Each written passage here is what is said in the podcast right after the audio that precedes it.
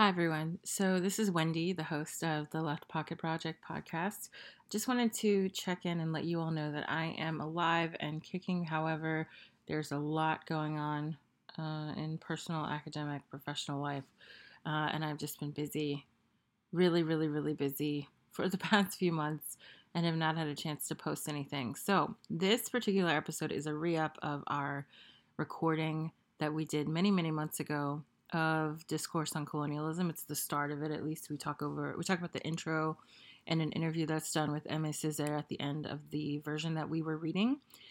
Posting this um, just to kind of get us rethinking about some of the issues that we discussed in the episode because I'm about to post the very long awaited part two. We actually recorded part two back at the same time that we recorded part one, um, close in time at least. However, I hadn't had a chance to edit it. Um, you know, it's a two hour plus long episode, and I just have not had any free time to sit down and really work through all of the stuff that I needed to in the the and, and I should say like I'm not editing out a ton of stuff um, but I do listen to the episode you know I add show notes things like that so it does take work. And um, yeah I just wanted to put it out there. So this is the first part of that again first part of our discussion of Discourse on Colonialism by Aimé Césaire. This is from around April or so. Um, and I'll post part two later on this week. But I hope you all enjoy if you haven't listened to it already. Get excited for a new year. Hopefully, this year I can actually have some time to make more episodes.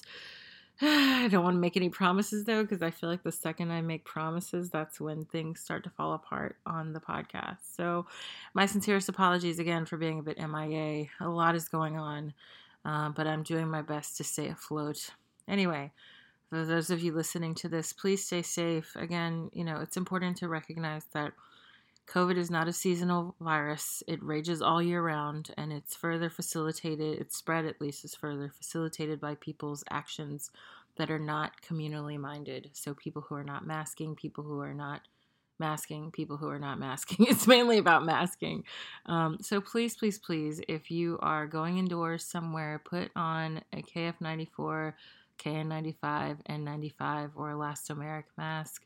Wear it the whole time. Don't take it off and if you're going to be outside and in close proximity with other people, please also wear a mask. You've got to protect each other. You've got to protect yourself. This virus is no joke. It's killing people left and right, and it's making a lot of other people have chronic illness and disability. So please, please, please, please protect yourselves, protect others, wear a mask indoors and in close proximity to others. I will be back soon with the newest episode. And uh, like I said, yeah, enjoy this one. Have a good one, y'all. Bye.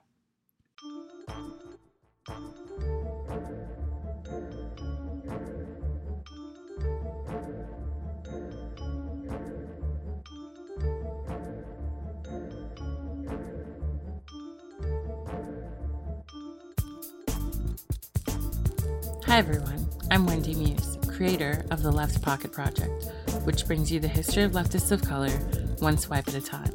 And this is the Left Pocket Project podcast.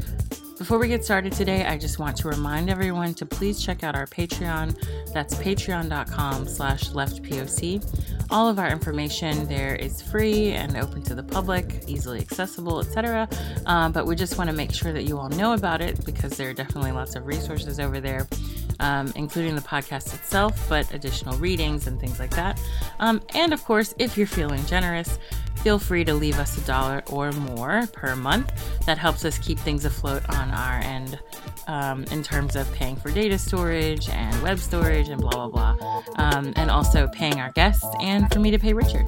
Um, so definitely feel free to donate to us. Um, we're, I think, the only, if not one of the very few podcasts that actually pays our guests um, a small, a small little thank you. Um, and you know, just in in honor of their time and the research and work that they put into their interview, but also we give back to other podcasts um, that are doing work on the left, and particularly podcasts that focus on leftism as it relates to people of color. Um, we also use our funds directly to support, uh, you know, like the podcast itself, right? So we're not making an income on this in the way that you would think. I know there are some podcasts out there that are raking in millions a month or whatever. Um, we're not doing that. And we specifically leave everything on our Patreon free because we recognize that what we're doing with our podcast is something that we want everyone to be able to access anytime and at all times. So, that being said, if you're feeling generous, as I said before, and you'd like to donate to us, feel free to do that on the Patreon. And even if you can't afford to support us financially, it always helps if you can retweet, if you can tell a friend, um, if you listen uh, to the podcast, if you read up on things that we post on the websites uh, related to the project, etc. So definitely check us out, support us in whatever way that you can, um, and just know that you can find us all over the place by searching for Left POC, and that's L E F T P O C, wherever you get your podcasts or um, social media fix. Um, now, going forward into what we're going to be discussing in today's episode, Richard and I are going to have a Reading Revolution episode where we talk about Aimé Césaire's discourse on colonialism. This episode will be about the introduction and the interview at the end of the book uh, with Aimé Césaire himself, uh, reflecting on some of his work and his his writings and uh, things like that uh, and sort of the state of anti colonial struggle in the mid 1960s, mid to late 1960s. Um, and then also for the next episode, which will come out in about two weeks, we're going to be discussing the actual text itself, like the meat of the text, what Aimé Césaire wrote, uh, the discourse on colonialism. So just be on the lookout for that. But in the meantime, check out this introduction discussion and check out our discussion of his interview at the end of the text. Um, it's a really long podcast episode, just to give you just to give you a heads up. Uh, it might be something that you'll want to break into parts. Uh, but certainly don't lose your place because, as I said, it's a very long episode this time around. But we really wanted to get to as many aspects as we could of this very, very, very rich text. Um, and uh, yeah, we hope you enjoy. So, also make sure you check out the show notes and make sure as i said you check out the podcast and or the show notes where you'll find the pdf of the text and additional text that you may find quite helpful in terms of breaking down some of the subjects that we cover within the episode. So with that said let's get on with the show. Hi richard. Today we are discussing discourse on colonialism, one of my personal faves and a fave of a lot of folks.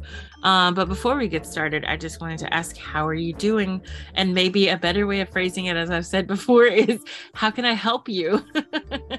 uh, what's happening in your life that may need support?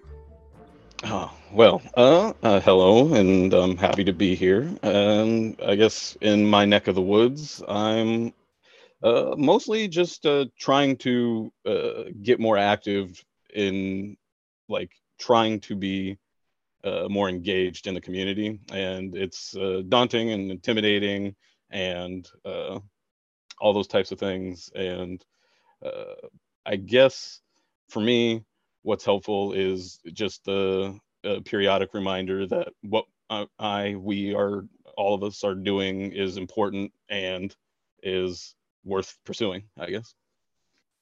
Yeah, that's a really optimistic way of putting it. Um, and I think it's imp- an important way of thinking about things, especially as I don't know, society feels more and more atomized by the day, right? Like we're all in our own little bubbles and we have jobs and school and whatever else, and like just trying to survive and families. And sometimes it gets difficult to do community work if you feel kind of burdened by the other stuff. And so I appreciate that that's always on your mind and like I think something that you definitely bring to the table whenever we have these discussions.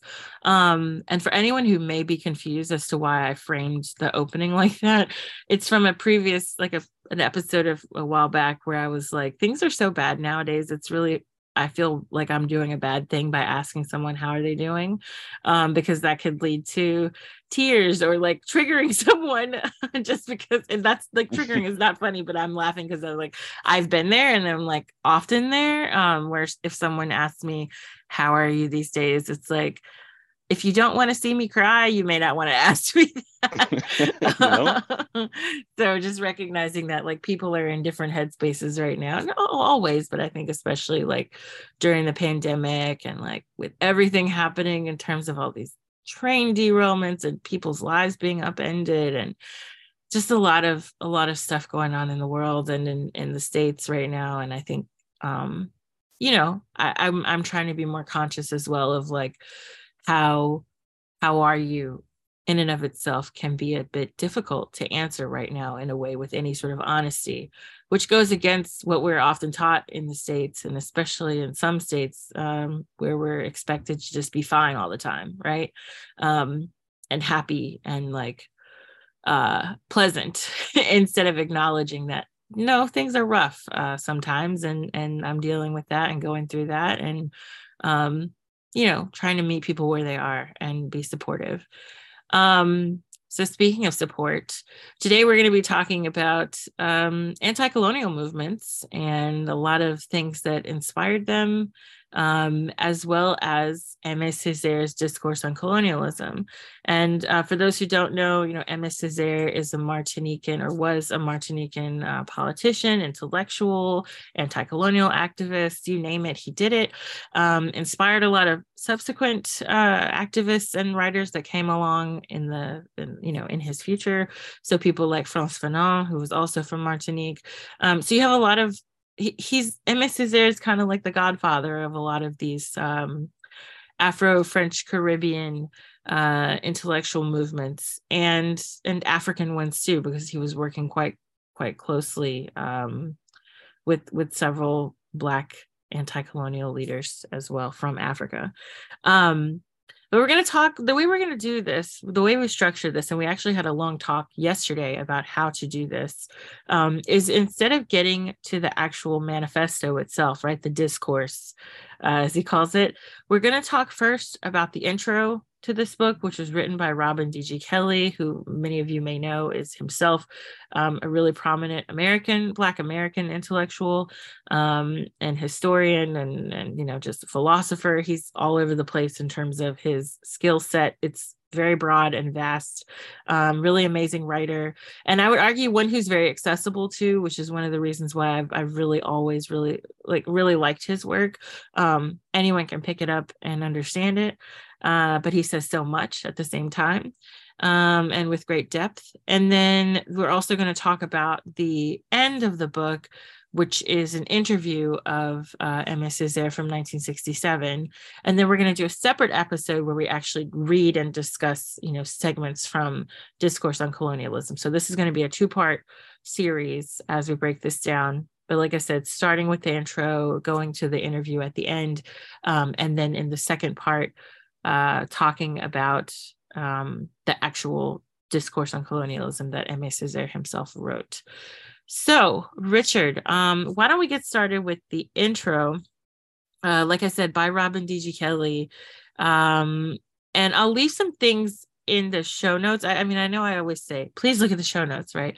But I mean that. I really mean it because the show notes are curated, y'all. Like I, I try to really pick things that I think um, not only are relevant to what we're talking about in the moment. So, like sometimes if I make a reference or someone makes a reference in a discussion that we're having, I try to link directly to an article or a book or even a tweet sometimes that relates to that so that you can follow along. But I also include things that are like, I don't want to say homework because homework has kind of a negative connotation, but, um, you know, supplemental readings, if you will, things that help further kind of illuminate aspects of what we're talking about or what the authors that we're discussing are talking about because i recognize that you know some of the references we make i'm learning for the first time you're learning for the first time the listeners are maybe hearing for the first time or they may have heard before but we haven't you know discuss them in great depth.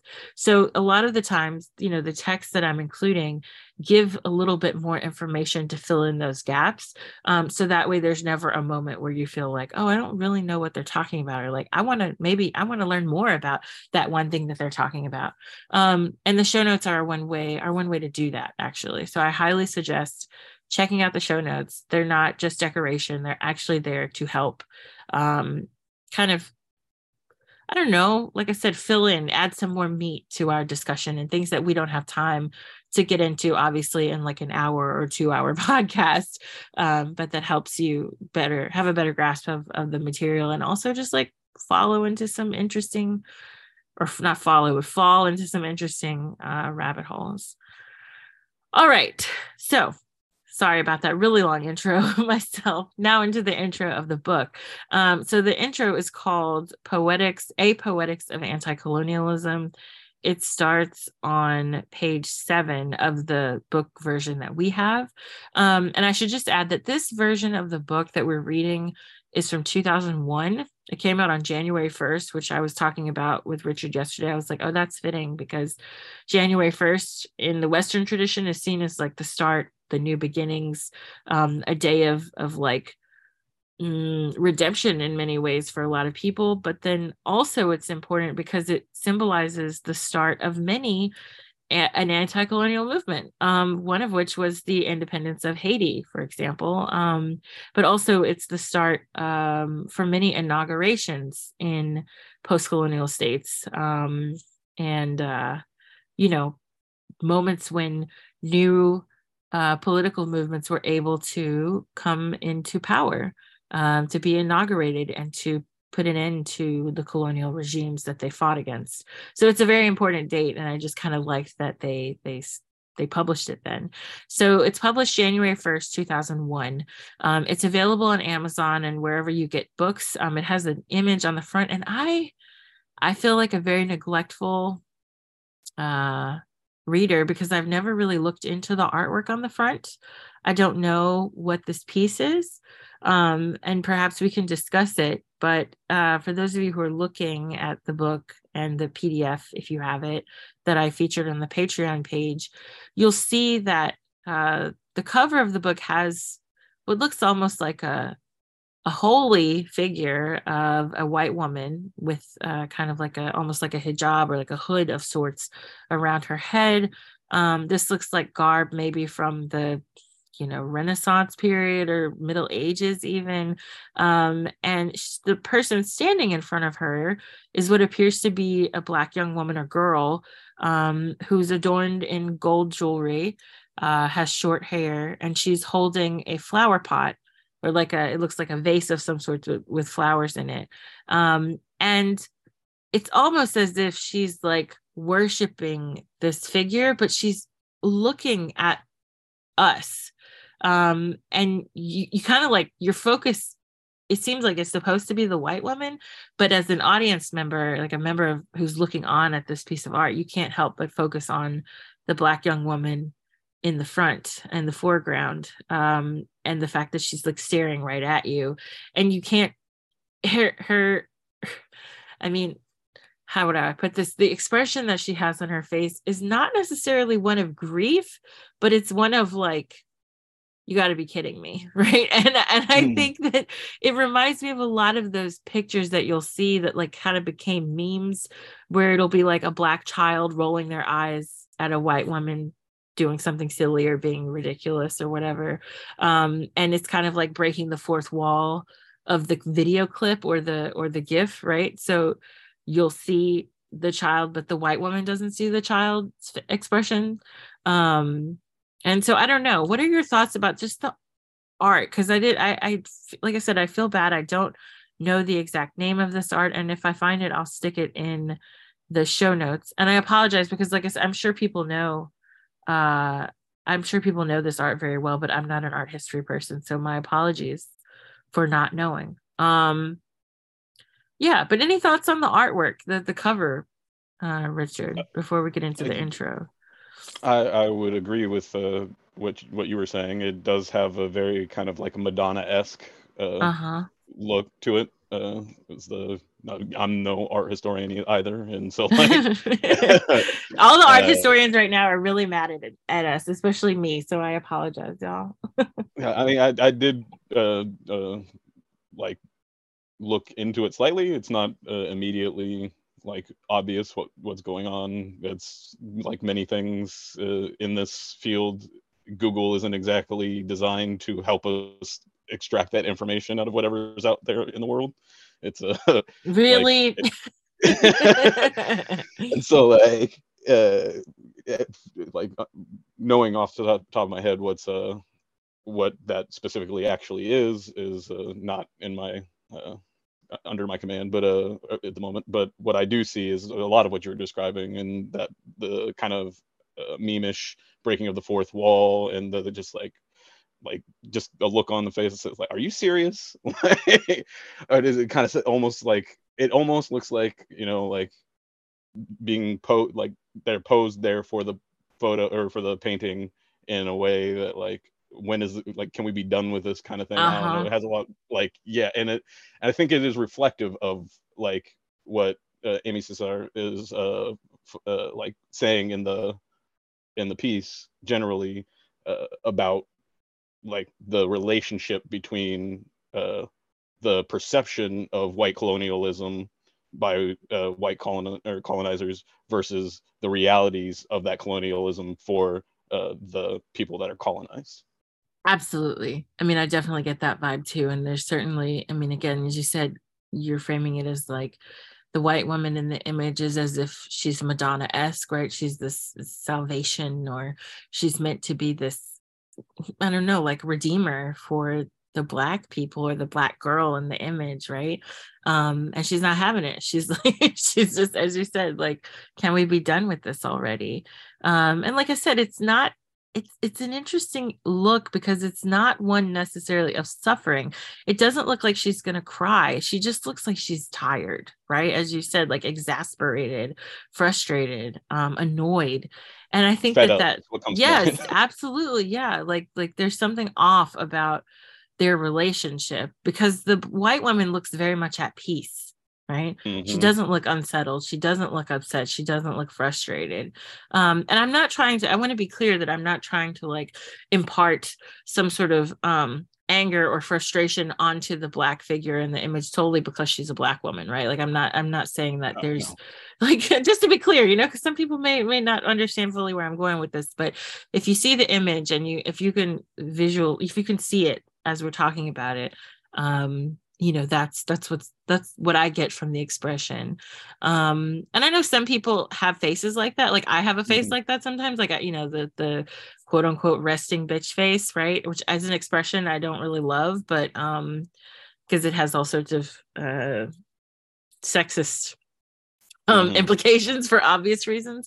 Um and like people have a right to be upset and also people's faces just look a certain way sometimes. Um but i think that that she has that look of frustration not not so much of herself being aggressive or an aggressor but someone who's dealt with aggression who's been aggressed right? Like who's had her space violated or who's had her time wasted or her energy used in a way that's not to her liking. Um she doesn't look happy in this picture and she just as you said she looks like she's she's done.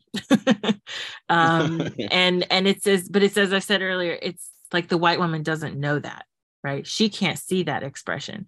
She sees the back of her head. We see the expression, but the white woman does not. Um, she seems and, almost oblivious, as though that yes. the the black woman could just not even be in the in the in the picture, and right. be completely like not even affect her at all. yes, exactly. And it's it's also yeah, I mean that's a really good point. Um she's kind of looking off into the distance and it's as if they're two separate paintings, which I also think is interesting about it. Like it's as if because even the style is different, right? Like if you look at the mm. white woman's face, it's more like almost like angel like, like ethereal, kind of like fuzzy ish because it's like out of focus she's in the background it's it's a little bit of a softer type of lighting it seems you know like the way that it's painted and then the black young woman or child in the front is because she's in the foreground, her features are more defined. Um, and that also adds to, and then she's adorned with more jewelry and things like that. So her figure is one that feels more realistic as well, whereas the white figure feels like a fantasy right? Or something that's not actually mm-hmm. there that's in the distance that's uh that's that's fig that's a figment of of the the viewer's imagination almost right?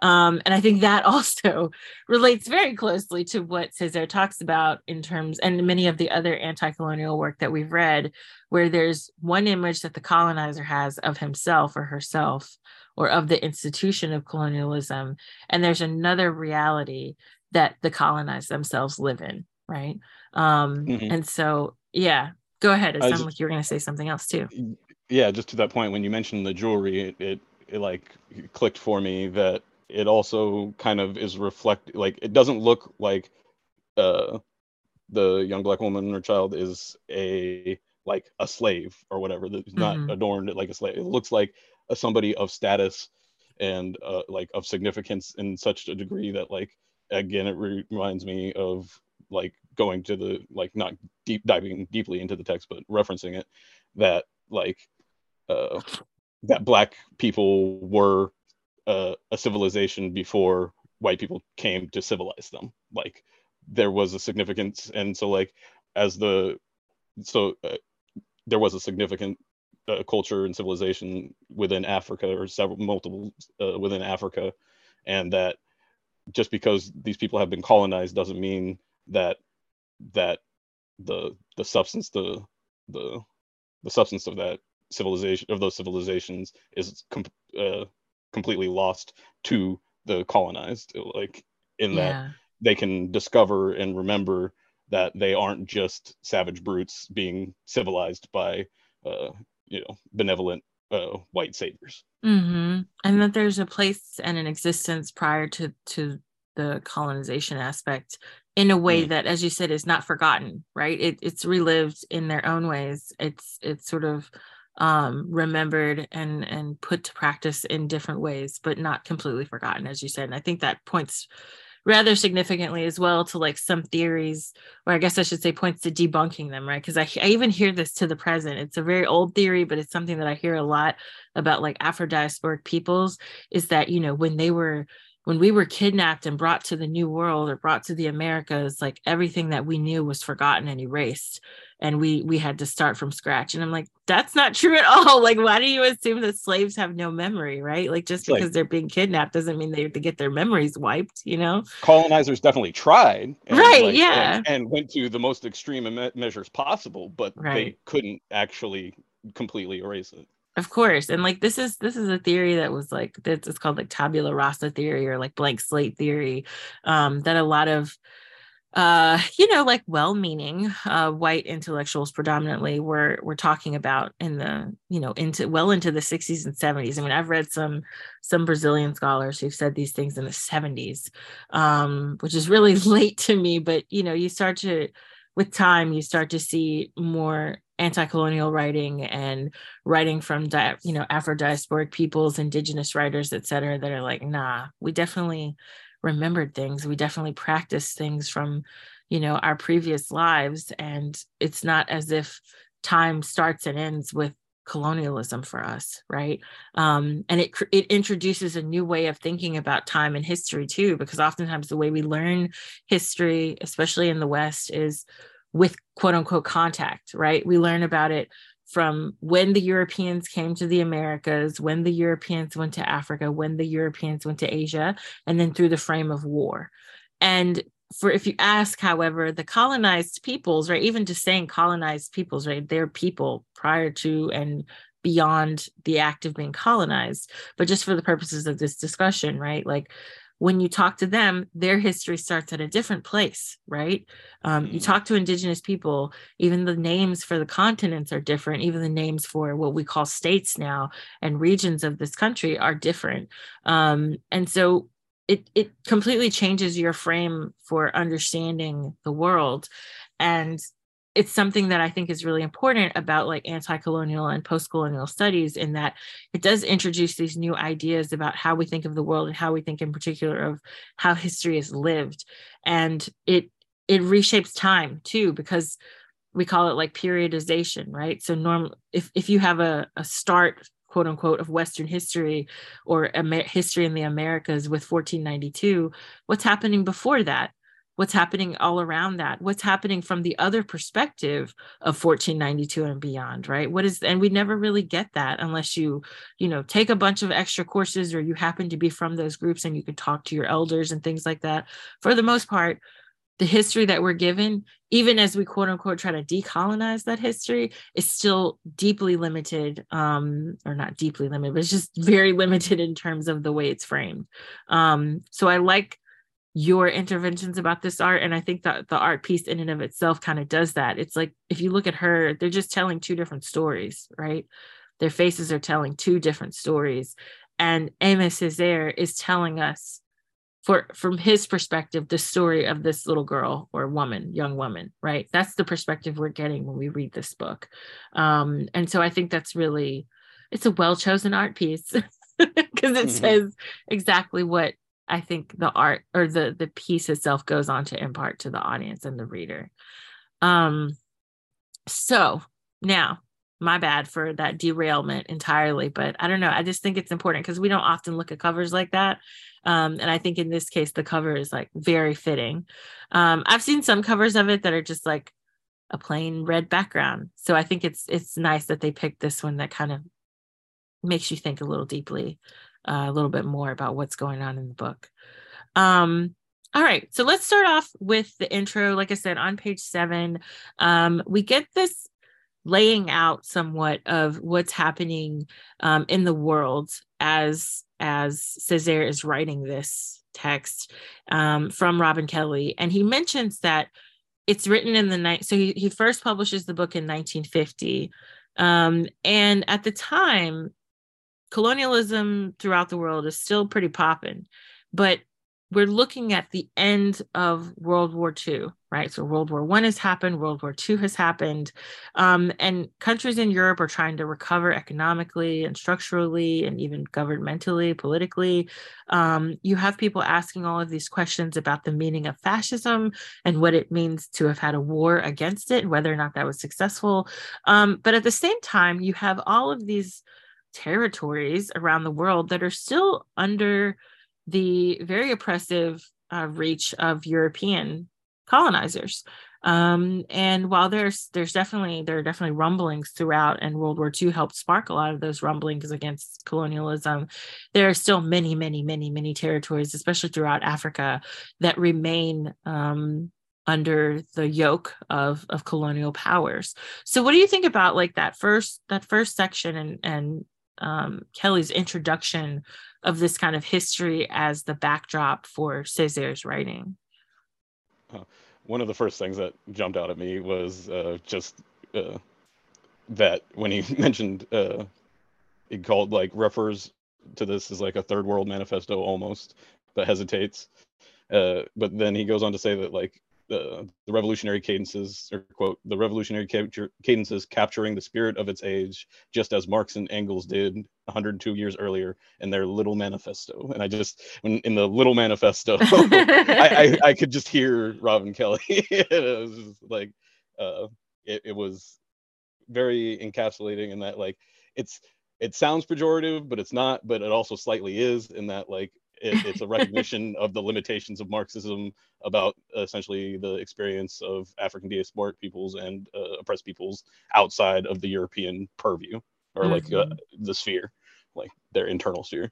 And so like I, that just jumped out at me at first, and like I couldn't help but like get a little smirk and just like be thankful for Robin Kelley. like that's just just great. And then like, but uh, to your points about like the contextualization of timing and I think it it speaks to something that I've been struggling with for probably years now, which is like re-understanding history. Because as you said, uh, the education that I got, uh, uh, K through 12, and then you know some limited college courses that related to history, it was uh, very much, as you said, kind of framed around European contact and the world as understood through European contact.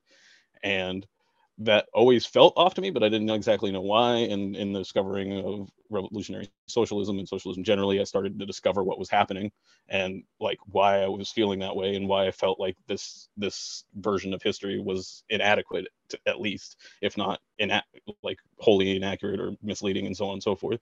And so I think that uh, Kelley points out, and rightly so, that that is a very important aspect of this is the both the historical context uh, because of what it meant to the in the writing itself, but then also what it meant for like the perception of what is transpiring in this time frame mm-hmm. like and so part of i guess uh let's see here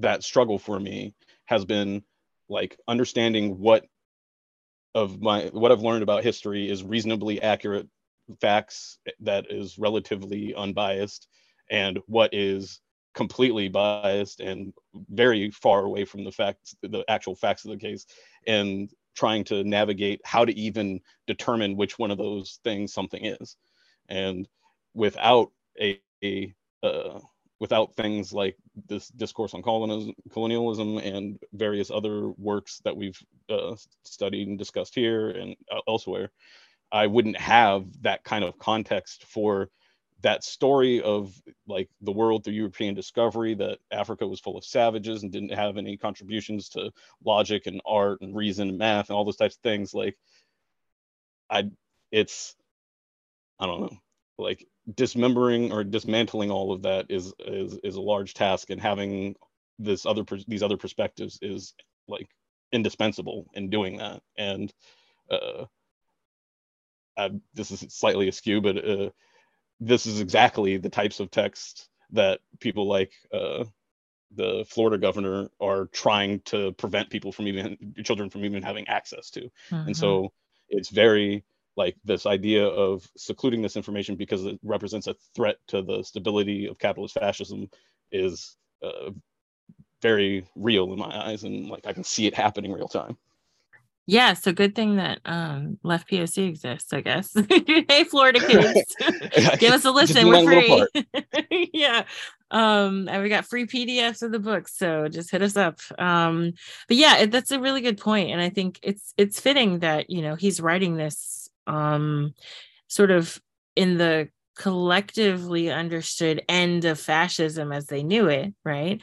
But what he's arguing is that, like, nah, son, like fascism is still going on in the quote unquote third world, right?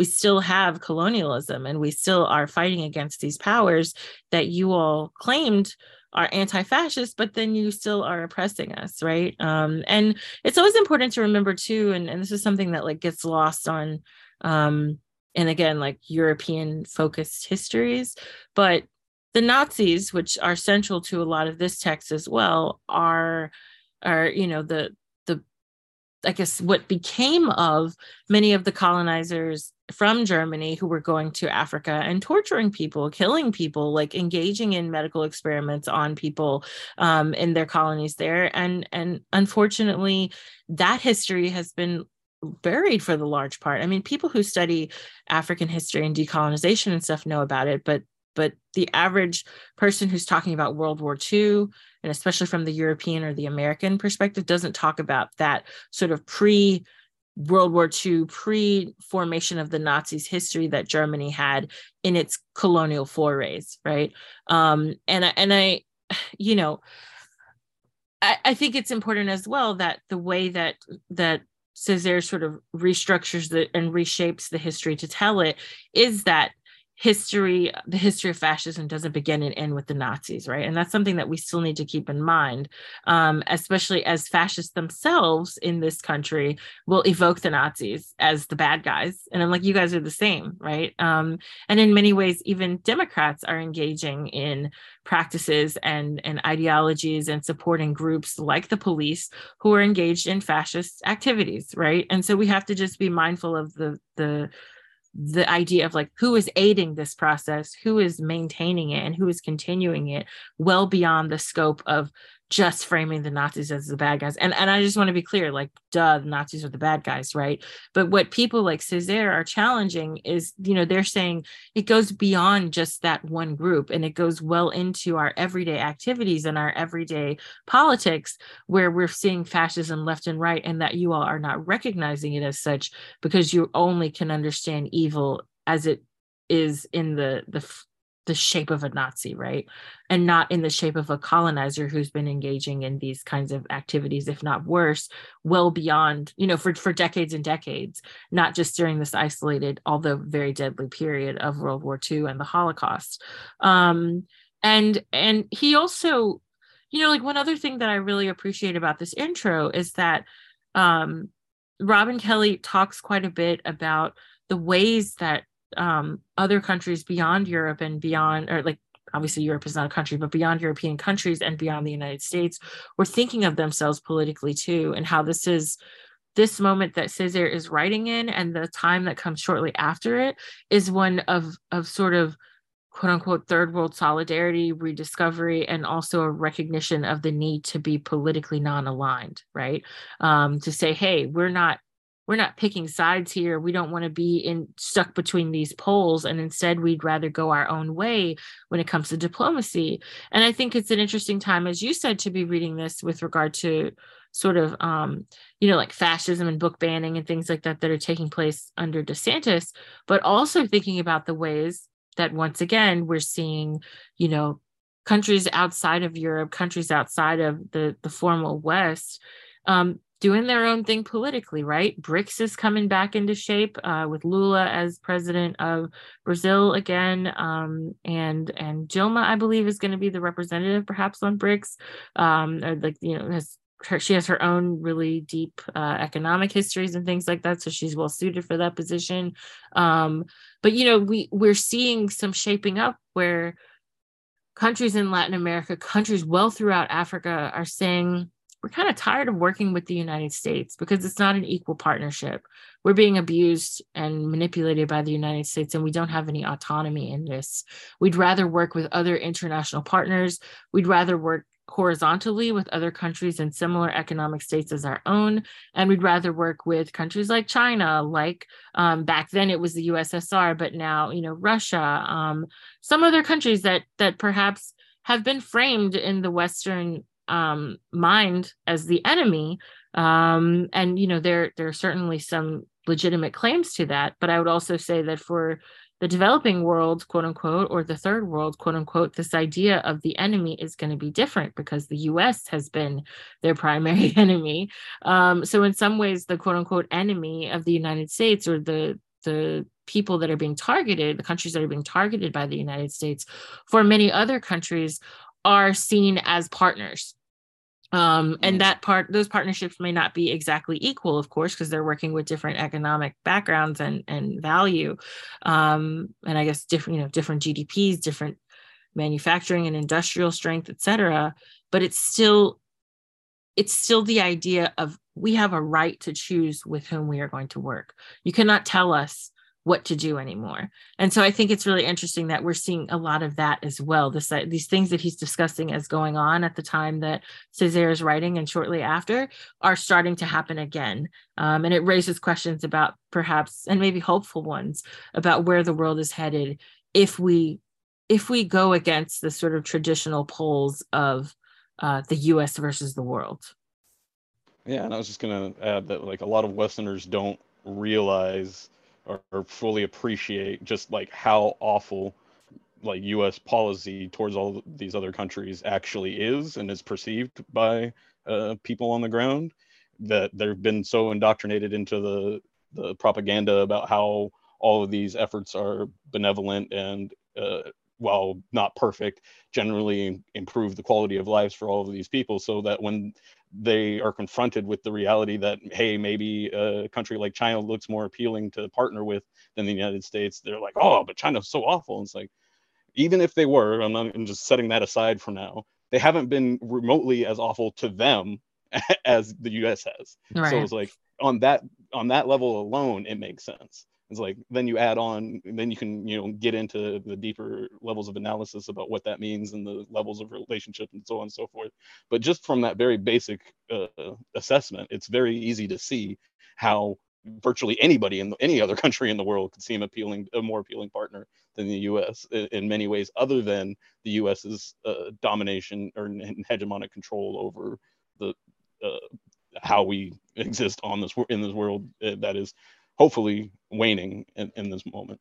But uh, yeah. I just w- wanted to also touch that like uh like he the Kelley mentions that Césaire uh, demonstrates uh, how uh, colonialism works not just to like dehumanize the the people that are being colonized but it also decivilizes the colonizer that in order to do these things to these people, you have to imbibe in this uh, fictional history. You have to believe in uh, these, like the erasure of Africa before colonialism. You have to, uh, like, engage and subsidize, participate you know vote for the people who apply these like you have to engage in this thing so like essentially colonialism turns colonizers uh, into nazis one and all like whether they're actively you know and uh, consciously uh, taking that approach or whether they're just kind of going along to get along that is in, in some ways and this is before godwin's law became a thing. So and again we mentioned it's 1950 so this is right after the the, the defeat of the nazis or mm-hmm. you know the end of world war ii to whatever degree those things are true. Uh, and so like this is a time where it's very relevant and very fair to be like hey wait a minute aren't these other things kind of like this thing? Like mm-hmm. and shouldn't we explore that a little bit more and figure out what it is that distinguishes them? And uh, i think kelley agrees with uh, Césaire in that the the conclusion is essentially that it's like what made it wrong for nazis was because it was happening to the wrong type of people which was white people in europe. Like it wasn't any act it wasn't any specific individual crime like harm against any individual human being that was the the overall crime but it was that that these crimes were happening to the wrong people and uh-huh. so like uh-huh. that i think uh, is kind of at the root of uh, the what kelley points out on top of page nine the Césaire uh, assertion that europe is indefensible right and it's also like it's and just uh, to clarify like i guess to add to what you're saying it's not that we're saying that like oh you know, it's fine if this happens to white people, but not colonized people or whatever, right? Like, and also obviously, okay. yeah, I mean, I'm just clarifying because you know I can see no, people like jumping on us it. for this. Um, because what we're saying is not that we think that like, oh, the Holocaust was fine because it was happening to white people, and and of course understanding that Jewish people and people who were um, tortured and killed during the Holocaust were not seen as white. They were not understood by the Nazis as the pure race. That's why they were in large part targeted beyond like just the economic stuff that we often talk about as well. Um, but they were targeted because they were otherized, right? Um, they were turned into these these um, objects that were seen as the enemy and they were not seen as acceptable. They were not seen as european. They were not seen as white um, in that in the eyes of the nazis. Whereas we as americans will look and say okay that's a white person. And i think that the perception for the world right is and and this and it's a world in which people are definitely discriminatory towards roma. They're definitely discriminatory discriminatory towards Jewish people, right? So it's like the US is it's always funny to me when the US tries to make it look like make itself look like the hero of the World War II situation when in actuality like they rejected plenty of Jewish refugees coming from Europe trying to escape fascism um, early on in the period and they also the US was an incredibly anti-Semitic country, right?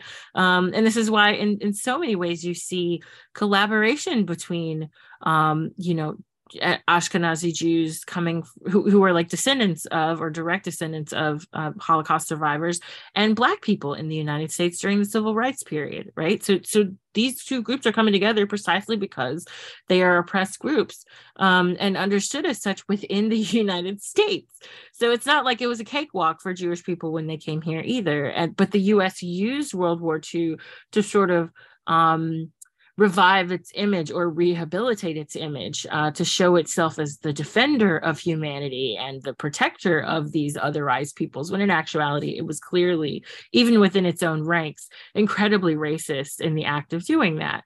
Um, and what Césaire is pointing out is the fact that you know and we get we'll get further into this when we talk about the actual text but this idea that you know it's appalling to the world and to many parts of Europe because they see a reflection of themselves and the prospect of they too could become the victims, right?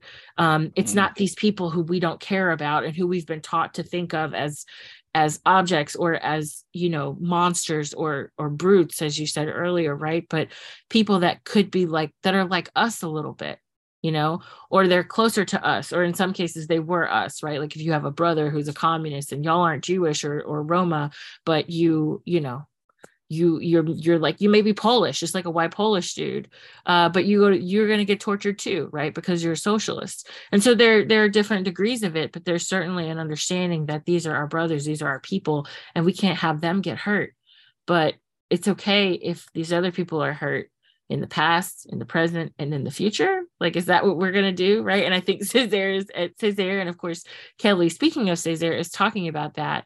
Um, the other thing I wanted to add really quickly before we go into, I know something that you want to talk about, about thingification, is that it's also fascinating how, you know, like in this process of decivilizing, quote unquote, the colonized person, right? The the othered group.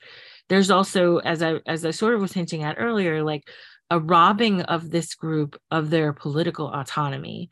And it's in a way that like not only are these groups that are coming together to fight colonialism and to fight back against sort of capitalist overreach already because like people like Césaire and many of his contemporaries were communists um, they're also saying though that not only do we have political autonomy but we also just as nations have the right to be recognized as equals to European states to the United States, um, and to be understood as as as countries and people and leaders who have their own minds, their own ways of thinking of things, um, their own interests that need to be protected, and we cannot be just objectified and turned into um, you know spaces of extraction places for europe to take what it needs and desert and leave us or harm us further. Um, and and i think that's what's so important too about like some of these some of these political and economic um, alliances that are happening in the present right? Again that's where i'm seeing so many parallels um, and i think it's it's useful to think about. Um, why don't we trans- transition a little bit to uh, kelley's discussion of Césaire's idea of thingification. I know you wanted to mention that and talk a little bit about that. Um, so, can you open up that discussion and then I'll add some thoughts as well? Uh, I think it, uh, it's very much uh, in line with what we were discussing, and that like part of this whole process is what Césaire calls thingification. Uh, is essentially the the uh, objectification of human beings, turning them into, like you said, uh, like centers or like fountains of profit rather than of as actual human beings. And it's only through this process that you can maintain any semblance of uh, order or justice or anything, even as as depraved as it is, uh, because if you allow people to see the people that are you're abusing as people rather than things, they inevitably it inevitably uh, can lead to the kinds of emotional reactions that people had to finding out what was happening from the Holocaust, like that, like wait, these people, th- this is horrible, and it's like if you allow the the the people that you're committing these horrific crimes against to be seen as people, then we you end like you it, it opens it up to a lot more critique than if you view them as things to be uh, extracted as essentially beasts of burden as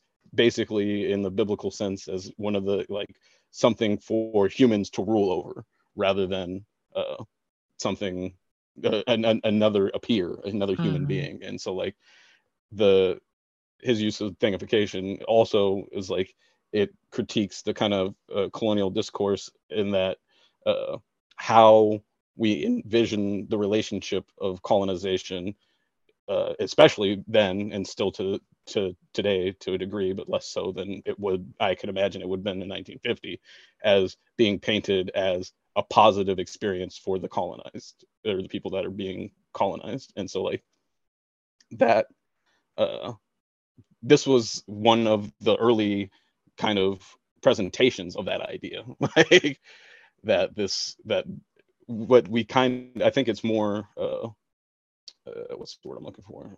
People are more familiar with it now uh, generally at least in leftist circles but the the idea that colonization was a net positive for people on both sides of the equation was definitely a much more popular position then yeah, and you and I talked about this yesterday um, briefly when we were talking about different things, but um, something that was so kind of like hair raising about reading this, right? Um, even in, even in reading the intro and like thinking about the ways that Kelley is is discussing this history and like what's happening at the time, it's also just scary to think about the fact that we're reliving this moment on that front too and this idea of like colonial co- like colonizer apologia that we see everywhere.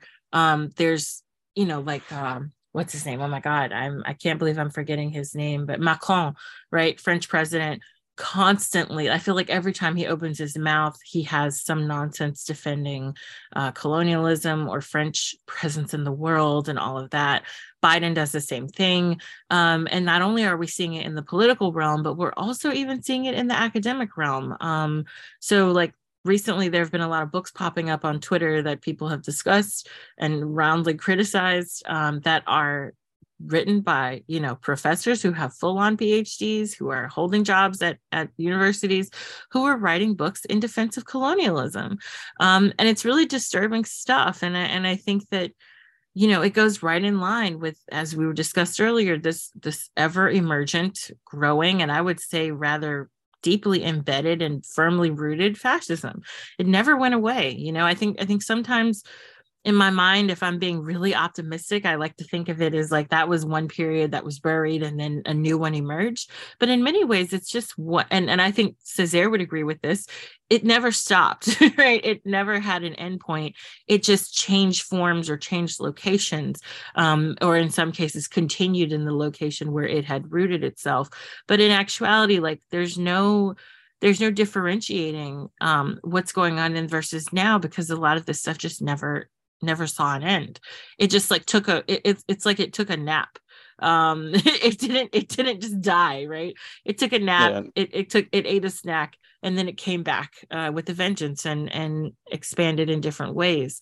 Um I also think just really quickly that you know one thing that he that that kelley gets into quite a bit in this intro as well is he talks about some of the intellectual collect connections that Césaire makes with other people who are having, you know, like similar, who have, who hold similar concerns about what's going on with European expansion into the world or like could the continuation of that and ways to fight back against it.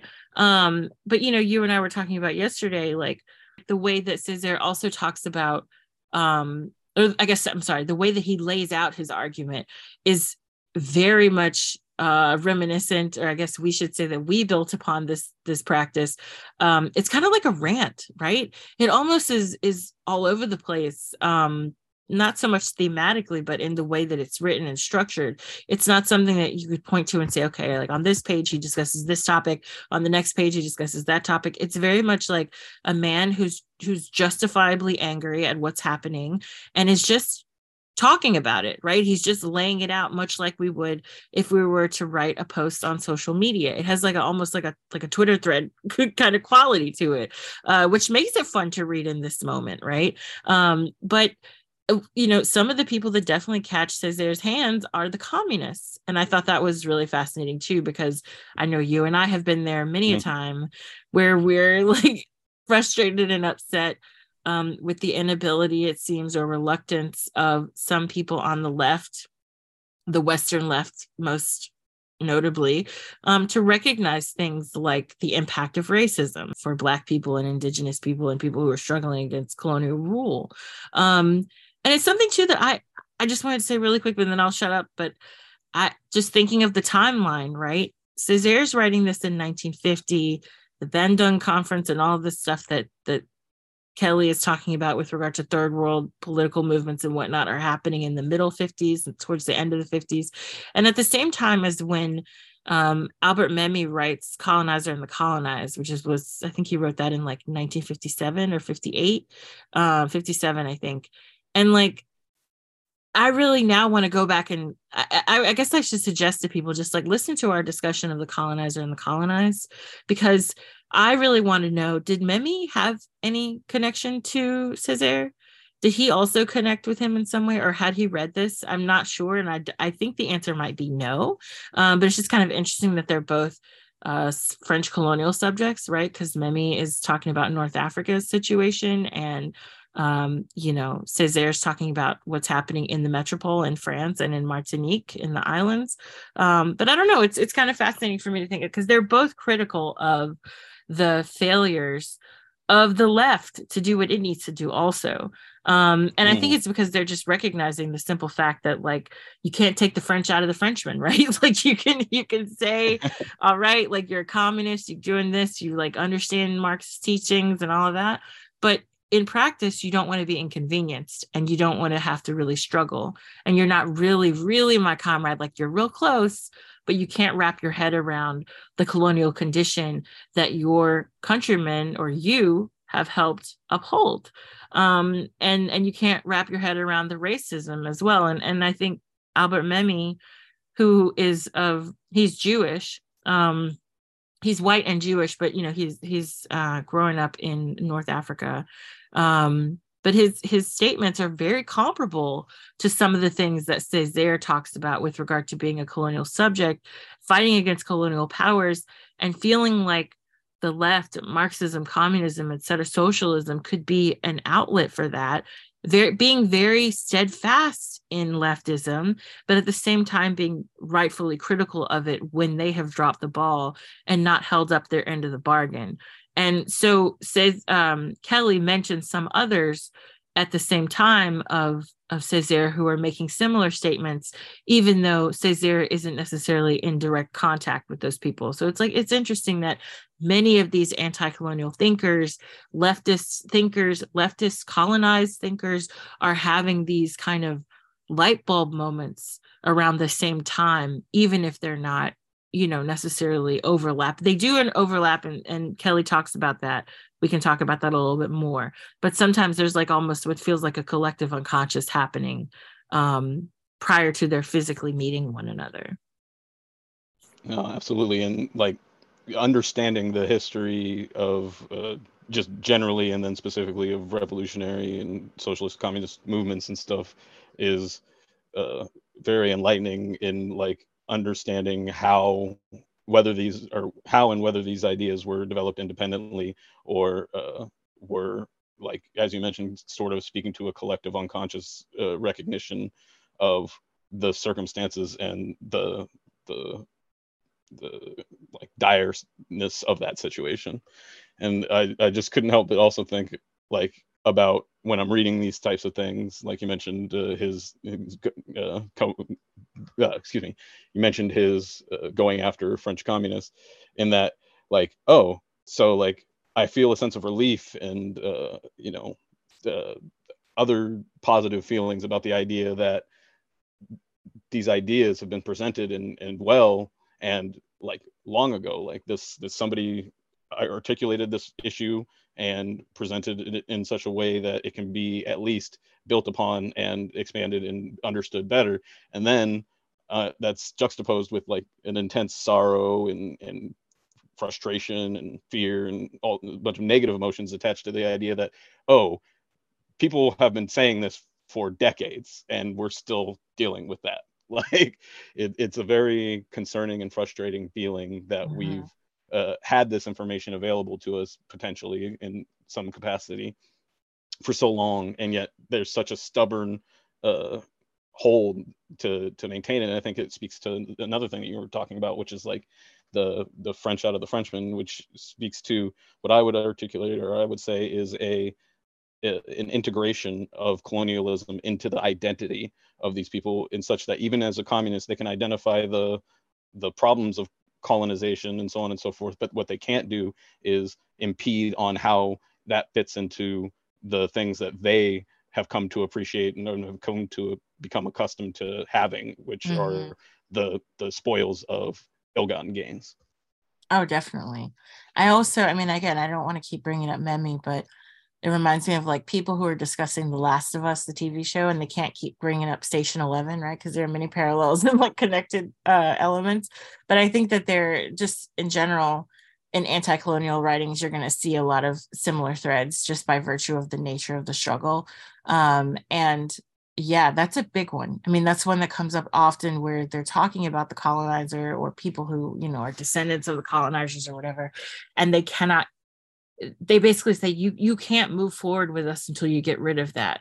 And I mean, uh, Samora Machel, who who's an independence leader in Mozambique and later becomes their first president under independent rule, you know, he says like, look, you if you're Portuguese, you can stay but you need to renounce all the bullshit that you are doing right you need to you need to be on our side and otherwise we can't work with you you know you you cannot you have to let go of the racist colonizer attitudes if you want to continue to live amongst the people that you technically were oppressing.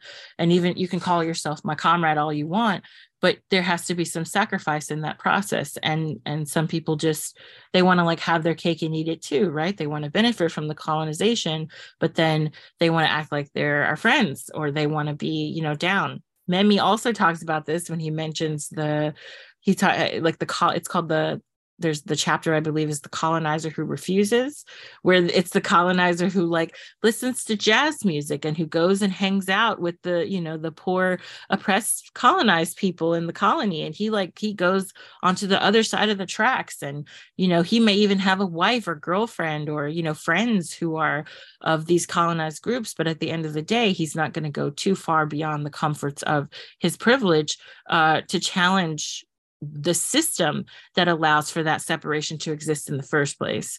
Um, and I, just i you know I, I see that kind of similar language and commentary throughout so many writers. And and as i said although Césaire predates memmi they're on similar tracks. And that's why i wish like memmi is deceased now i believe but um i mean and i know he he became like a big pro-Israel guy, um, had kind of a change of heart, like a, a 180 hmm. quite a bit, um, which is just really sad and disturbing. Um, but you know, one of the things that I'd love to ask him is like, did you read Césaire? Did you have? Did you were you reading other anti-colonial writers, or was it just by nature of your experiences that you all thought these similar things? Um, but I, I want to talk really quickly about something else that comes up um, in this intro um, and kind of one thing that is also common in a lot of anti-colonial work is that Césaire himself had a rather illustrious uh, educational background, right? And he had, you know, what would be considered a very different lifestyle in comparison to many of the people he's writing about and defending as colonial subjects right in his work. Um, and and it's something that you see you know in among black american intellectuals too where they may be from a different class group or you know like a very different class group sometimes than the people they're defending. And it it makes you wonder you know what's missed in that process right? What are they not connecting on? What is the disconnect? And what are the ways that they too are oppressive um, and not necessarily recognizing that in their relationship with the people whom they're defending? Um, and so it made me kind of think though that uh, uh like one thing I, I witness all the time in the archive and just in like general history is that you see these people who are so close they're so close to power you know they they go to europe they live amongst europeans and they go to these european schools and they have european friends and you know they may marry european women and then they come back to africa or the caribbean or latin america and they start shit right? And they they start anti-colonial movements.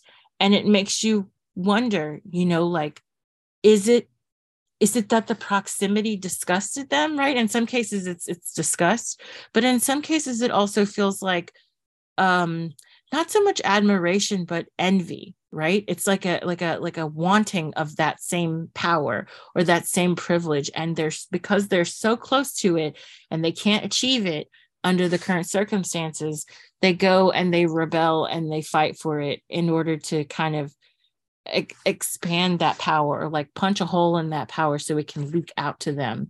And it raises a lot of questions about like you know the is what is it that compels these people to fight back? Is it that they're they're so close to the oppressor and they're being oppressed rather directly?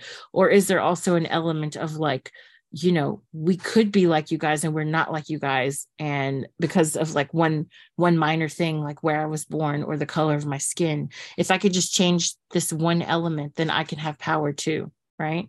Um but it's it's it's it's always almost i mean obviously there there are anti-colonial movements from below as well but it's just kind of interesting to think about the leadership is is made up quite often of people who themselves were actually very very privileged and they were very close to you know they had prox they had a sort of a certain proximity to power that they weren't allowed to access um, in the direct way that perhaps their white or European peers could. Um, so yeah, I don't know, just something to think about because you see that with like Fanon, Césaire, many of the African anti-colonial leaders, even some of the few that are mentioned in this this intro. Um, you know, it makes you it it, it makes you have some questions about uh what kind of what is it that pushes them to fight back in the end, despite being so close to that kind of power? And is it that closeness that makes them more compelled to fight it? You know. Hmm. That was interesting and like, like built on that. Uh, both Césaire, Césaire and uh, like many uh, of the people that you're describing uh, are intellectually, generally intellectually gifted, or you know, like they were often like pulled out or selected out from a larger population to be like incorporated into whatever the colonizing uh, system was in that mm-hmm. like they were educated through that system and, and like they were uh, they stood out as exemplary with even within that or like within that system and so like there's a sort of like like they're supposed to come over and be the mouthpieces for colonialism in their uh, respective places, and if not specifically there, then just generally as, as essentially an example of what uh, colonized the people that have been colonized should aspire to. Essentially, the the Frenchification of of uh, black people in the case of uh, and like the part of that I think is like so so what that incurs or you know is like you have an intelligent capable person who's you know not just indoctrinated into the the types of things but also like has a lived experience that is like somewhat separated from what they've been learning in this educational facility or in these educational settings. And they have so they have developed a a slightly different understanding. And so when they're confronted with hey you know this is why colonialism is so great and you should bring it back to wherever you know and like you should be an advocate for what we're doing because we're trying to help like and do all that I, I can imagine that would elicit quite the you know internal co- conflict. And like i'm sure that many people like people were presented with that throughout this time period and people handled it in a lot of different ways. But one of the things that like revolutionary or socialist communists versus the people that didn't follow those routes uh, i think one of the things that might have separated them was uh, i guess like uh, I don't. I, it's hard for me to say, but I, I, do think that there must have been something in there, and whether it's you know, like you said, uh, their specific in, like how their interactions personally went in that new setting, and you know, some people were put into groups where the they felt like they fit in in such a way, and that they could like ignore some of the things that was too much for the people that then went back and fought against colonialism to bear. Like they just couldn't bear the idea that they were going to be complicit or participatory in such a system and, and that that made much more radical actions seem more reasonable to them than might have when they first left wherever they came from and entered into the European scenes. Right. And there's also like, there's, and after this, I think we can move forward um because I don't want to delve too deep into his personal history whoever's reading this can read it. It's interesting, but you know, I don't want to spend um I know we have a lot more to cover than, than I don't want to spend too much time on it. But I, uh, one last thing I'll say about it is that you know there's a section where he talks about um I want to say it, it's in one of the it's like on page four like 15 or 16 or so um and I might be messing that up maybe yeah we haven't gotten that far but like it's between like 11 and 15 uh, he talks a bit about the you know the changing of the guard somewhat in france where things become more reactionary and they've always been reactionary but then they become you know they come under the vichy government in the 1930s i believe. And how there are like french um, sailors who are coming to martinique who are like racist and mistreating the people um, including people of like Césaire's class and it's just kind of interesting.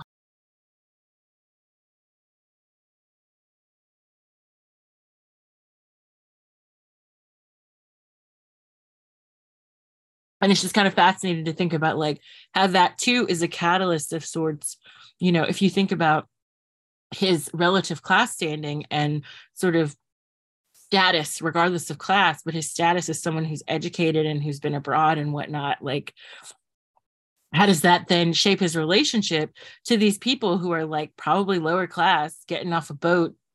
You know french guys they're white but their whiteness almost serves as a surrogate for their class status and allows them to um you know be be harmful towards these people that they see as othered as things um as as lower than them just by virtue of being colonized and so like it's just kind of interesting to think about how those dynamics too can kind of like serve as an impetus for rebellion because it's like okay you you were treating me for a second like i was one of y'all and like we're good and you know i may not be exactly equal to you but i've had a taste of what it's like to be closer to that proximity to power closer to power closer to, like in a position of power even. And then when i come back to my home country i'm oppressed once more on the basis of being from that country and including being oppressed by people who are lower status than me right? They're from a different country but they're technically on a lower class lower um, social status than i am and they're still oppressing me. We've got to do something about this you know? So there's there's that the, it, it, there are lots of questions i have about in general this is like a larger theme but like what is it that always kicks off these anti-colonial movements by people who otherwise have rather immense power in their own home countries um, but they don't have as much power relative to the french or foreign oppressors uh, that are that are colonizing them? Um, i want to move up a little or not up but like further into this um, intro and let's talk a little bit about surrealism. Um, I know you did a lot of deep dives on this, so I'll let you take over here. But there's there's a a lot of discussions about how surrealism may have influenced Césaire and his like dabbling in this particular art form, but in like the literary and political sense. And I'm curious to know like what you thought of that, and um, then we can go from there and like kind of go further into what he's doing in on the political front. Yeah, so I guess first off, uh, I'll say that like, uh, well, so in reading the intro and uh, or particularly the intro, realize that there is a lot of references to surrealism, which, uh, admittedly, uh, prior to engaging with this text, I was not very familiar with. The extent of it was basically I, I knew it meant stuff that looked or sounded weird, basically, but I didn't understand re, what like why it sounded weird or what was going on there. Like what like so like right. I had it was it was a bit of a crash course for me and so like i don't know how familiar various listeners are of uh with surrealism and conceptually and what that means so i guess uh, and when i started when i first looked at like the wikipedia and things like that it wasn't exactly helpful to me to understand like so i, I was like i i sort of want to ask you what what surrealism was is or was to you like uh, but like for me uh, the discovery of that and like the understand the deepening of my understanding of it uh, was a bit complicated. So before I do that, perhaps you can kind of give like what is a more standardized or what you like what might have been in your head or if maybe you're in the same you were in a similar mm. place i don't know no i'm in a similar place i was going to say like i'm the last person you should ask about this um i took humanities classes in high school you know, I like took some art history stuff in high school and I have a general, very general idea. I always think about Dali and like the drippy painting. I call them drippy paintings. Mm. Um, but they're like things are melting. They look like they're melting or like out of out of focus or like strange um like perspective in the paintings and things like that. Um, and how they challenge what were otherwise seen as like rigid social norms as well. So a lot of the people who were surrealists were also engaged in like polyamory at the time um, and sort of quote unquote alternative lifestyles. Um, many were queer um, and seen as other by virtue of that. Now, I'm not saying that Césaire himself identified in that way, but I'm saying in terms of like the movement, the art movement, right? In terms of um the literature, it was kind of similar in that not saying it was drippy, but it was often like fantastical in some ways or mixing fact and fiction, bending fact in ways that sort of made it seem unrealistic in strange ways uh, that challenged politics. And I think that that's where you can kind of see the entry point for someone like Césaire, um, especially because, you know, on the, and I'm gonna I'm gonna include a, a piece from uh, or a book by Brent Edwards that goes a little bit further into this idea and the different art movements and stuff at the time that may be helpful to folks. But I I think one thing that that helps us better understand the connection between people like Césaire and the idea of surrealism is just first off, the artists who are involved in this in France are themselves, in many cases, communists, anarchists, socialists, um, people with alternative political views. So, first off, there's like the sort of overlap of the politics and the art movement itself, art and literature movement. But then, second of all, I think there's an aspect of how do I put this? Like there's almost an aspect of overturning such long held regimes, right? And people who have such what seems like finite power, there's an aspect of overturning that that seems like it's in an alternative reality, right? Um, that doesn't seem real to some people. It doesn't seem like a tangible option for some people. And so I think that's where you get into kind of like the ways that surrealist art or surrealist literature becomes a kind of parallel um, to these mm, like very uh, material and factual activities that are going on on the ground that almost seem like they're not real right? They're not the norm. Um, and i also think like you know kelley talks about how surrealism is understood to be kind of like foreign or different to the non-European thinkers that engaged it. But in actuality like they're finding all of these they're finding all of these like interesting aspects of these movements that they can apply to their own work and so like there's a section here where he talks about um how it's important that these people are doing things that are outside the box. They're thinking about what feels like the impossible and how that can be applied to uh, a movement like an anti-colonial movement, which is fascinating because like Césaire himself is a communist, right? And communists are very much Marxist communists are very much rooted in the real, right? In the material. And so he's saying like, yeah, we can root ourselves in the material, the things that are physically present in front of us and that have a historical backing and all that. But we also have to have we have to take some chances and we have to do we have to think outside the box. We have to think we have to bend our minds of sorts um, to to look into the fantastical to look into this excess and try to see where we fit there and ways that we can apply it to these movements that need to also be um, you know like beyond the box. So like if you go on page let me see page 17 um he says here for example in an interview with Jacqueline Leiner, um, Césaire, he was even more enthusiastic about Breton's role. He says, Breton brought us boldness. He helped us take a strong stand. He cut short out the hesitation and research, I realized that the majority of the problems I encountered had already been resolved by Breton and the surrealism. I would say that my meeting with Breton was confirmation of what I had arrived at on my own. This saved us time. It let us go quicker, further. The encounter was extraordinary. Um, and so you see what I mean? Like he's he's saying that there are aspects of this this art movement, um, this literature movement that pushed us that push people who were thinking in very rigid ways, even if they're thinking about something that like seems kind of far fetched to overturn colonialism, right? It helped sort of light fires under their butts to think beyond what had been traditionally seen as, you know, we're going to go through this step, this step, this step, and then maybe we'll get some luck. We don't know, but you know what I mean? Um, mm-hmm.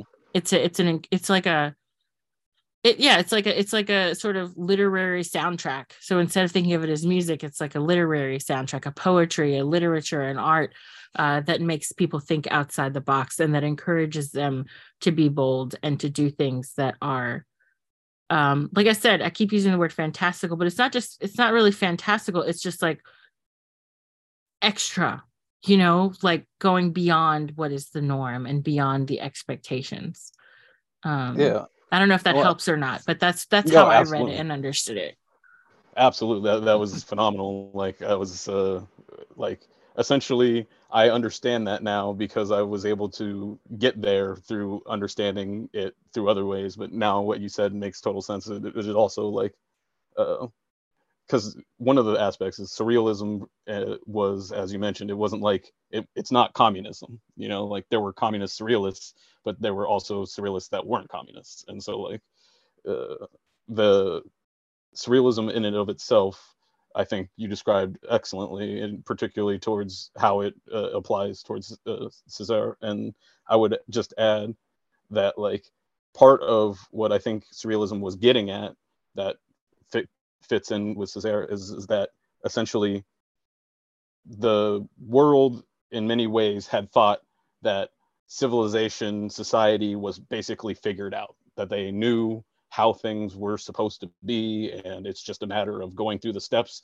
And if we keep doing that then we're going to get to an ultimate destination that's the right place based off of our reasoning uh, that's limited within this framework. And like surrealism was a way to reject that. And uh, in some ways it was just you know very what would seem to be uh, like small or petty or whatever in that like you know just rejecting certain artistic norms or certain specific like expectations that people had when they were encountering a poem or a piece of uh, visual art or whatever. And just by just dismissing them and starting some from somewhere else they were uh, rejecting this idea that everything was essentially figured out and that we just had to just go through this these kind of pre-enumerated steps in order to achieve the the peak of civilization that it could reach. And i think that's a very important aspect and for, all the reasons that you mentioned that like helped people like Césaire and others like capture this like capture this idea that the way that things are and or, or the way that it is is not the way that it has to be and that when we think about how it could be, we don't have to limit ourselves within these uh, sort of limitations that politically are similar to things like you know like uh, uh, your uh, syllables per line or something. Like it's something that we've set it up this way, yes, and it is the way it is, yes, to a degree or whatever, you know. But it's like it doesn't have to be that way, and there can be other things that could be more desirable and more enjoyable or like and all those types of things. And so surrealism really opened the floodgates for that to to leave just the imagination or fantasy and, and to bring it into reality. And i think that's part of what surrealism captures is like it essentially the the larger framework of it is trying to essentially capture things in a dream state and from your unconscious and bring them into the realm of what we can interact with.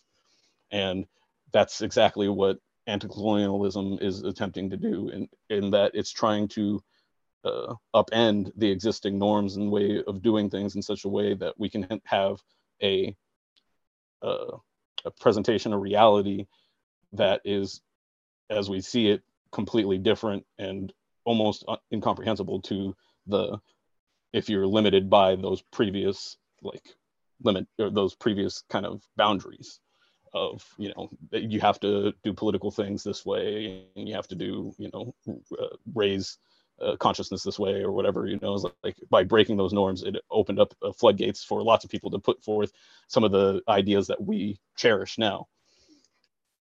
Yeah and it almost it also goes back to you know when you started talking about colonialism as well as like or i guess i should say anti-colonialism as part of this process like it makes me think about what we were talking about earlier regarding the way we think about history and how much of a mind-bending experience it is when you start learning about history from the other side right? Um, and when you it re it it bends time it changes time it changes our understanding of start and end and middle it changes lead it changes our understanding of what leadership means and who is in charge and who's knowledgeable. And so in many ways undoing the colonial practice of knowledge is also a surrealist endeavor you know what i mean? Like it's mm-hmm. it's entirely bending what we understand as as normative. Um and i think that's also what what's also interesting is like i think for him and and fellow like martinican surrealists that that Robin Kelley mentions, you know, like it, it seems like this space is one where they're allowed to think imag- with their imaginations they're allowed to be creative they're allowed to see uh, to, un- you know, to undo some of these limitations that have been placed on their politics from the political realm because you know again like i said earlier uh, nothing against mm, you know communists like i think the of all podcasts we're not an anti-communist podcast. On the contrary um i think we're almost like com communophilic. Um so we like communism. Um but i think what's happening is you know at the time and especially in dealing with like he's says you got to remember that like Césaire is dealing with the communists from the the metropole, right? Like the communists from the colonizing country. And those are the ones that he's so frustrated with because they're the ones who are telling him, this is not the time, this is not the place, let's wait, let's do it this way, let's do it that way. And I think the surrealists that he and his wife, for example, are friends with are saying, you know, like maybe let's take a chance. Maybe let's think outside the box. Maybe let's do something that's different. Maybe let's understand like the idea of ourselves as as just in essence a challenge to imperialism like the fact that we're still here the fact that we we have our positions in this world um, as as oppressed peoples and yet we're still doing things we're still thriving we're still you know like there are certain aspects of it that that i think and in particular about the the afro surrealism angle right which um we don't really have time to talk about here but it's certainly one that that adds another angle to it right because it's like you have these people who are fighting against all the odds and still managing to survive. And if that's not like superhero mind bendy stuff, you know, I don't know what is. I, I think it just immediate like just in essence pushes against these expectations and these conventional ideas of what humanity is in the European mind for the colonized. You know what I'm saying? They just don't see them. Mm. They see them in this very rigid box. And I think surrealism in some ways allows the the person who's trying to decolonize to say to themselves my existence is is a challenge. My existence is not a problem. It's it's a challenge against the standards that are set by these cruel barbaric and harmful like hyper capitalist systems and colonialism. And it's not something that i have to stay within right? Like i can go against that. And i think surrealism it's just like one avenue to get there. Yeah. It broadens me, the political imagination for them. Yeah, and for me to get to kind of like really comprehending how surrealism like did that for people, I had to figure out how I related to it personally.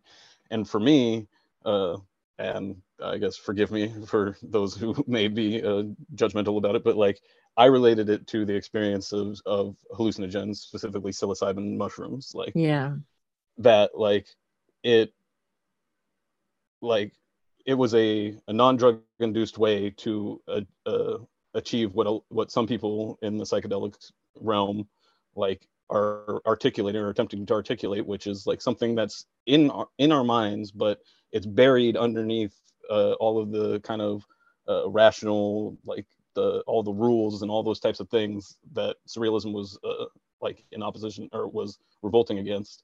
It was it, it's in there, but it, you can't access it. It's hard to access unless it's through like a dreamlike state, meditation, psychedelics. And like at first, I was like, oh, I'm just you know this this is just me being the kind of person that people probably think I am based on my work.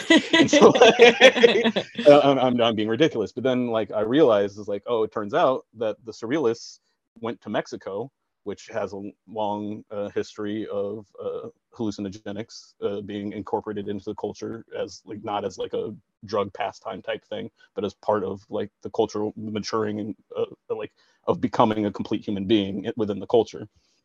And so like uh, they mentioned that essentially what they realized right away was like, oh, Mexico is is more surreal than anything I can make.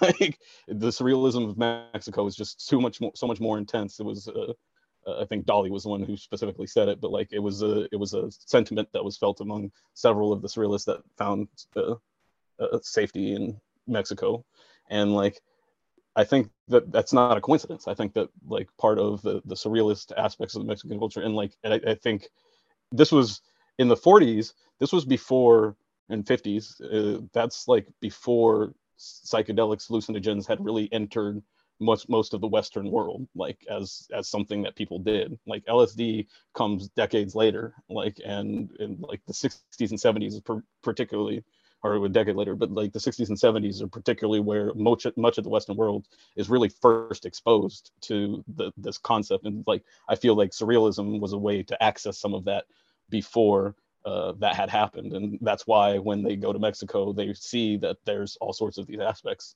there. And like that's part of what is Césaire is lamenting so much and uh, like what he's when he says he's defending African cultures, but like uh, generally like what he's lamenting is the destruction of that culture of those things and to to force them to fit into colonialism.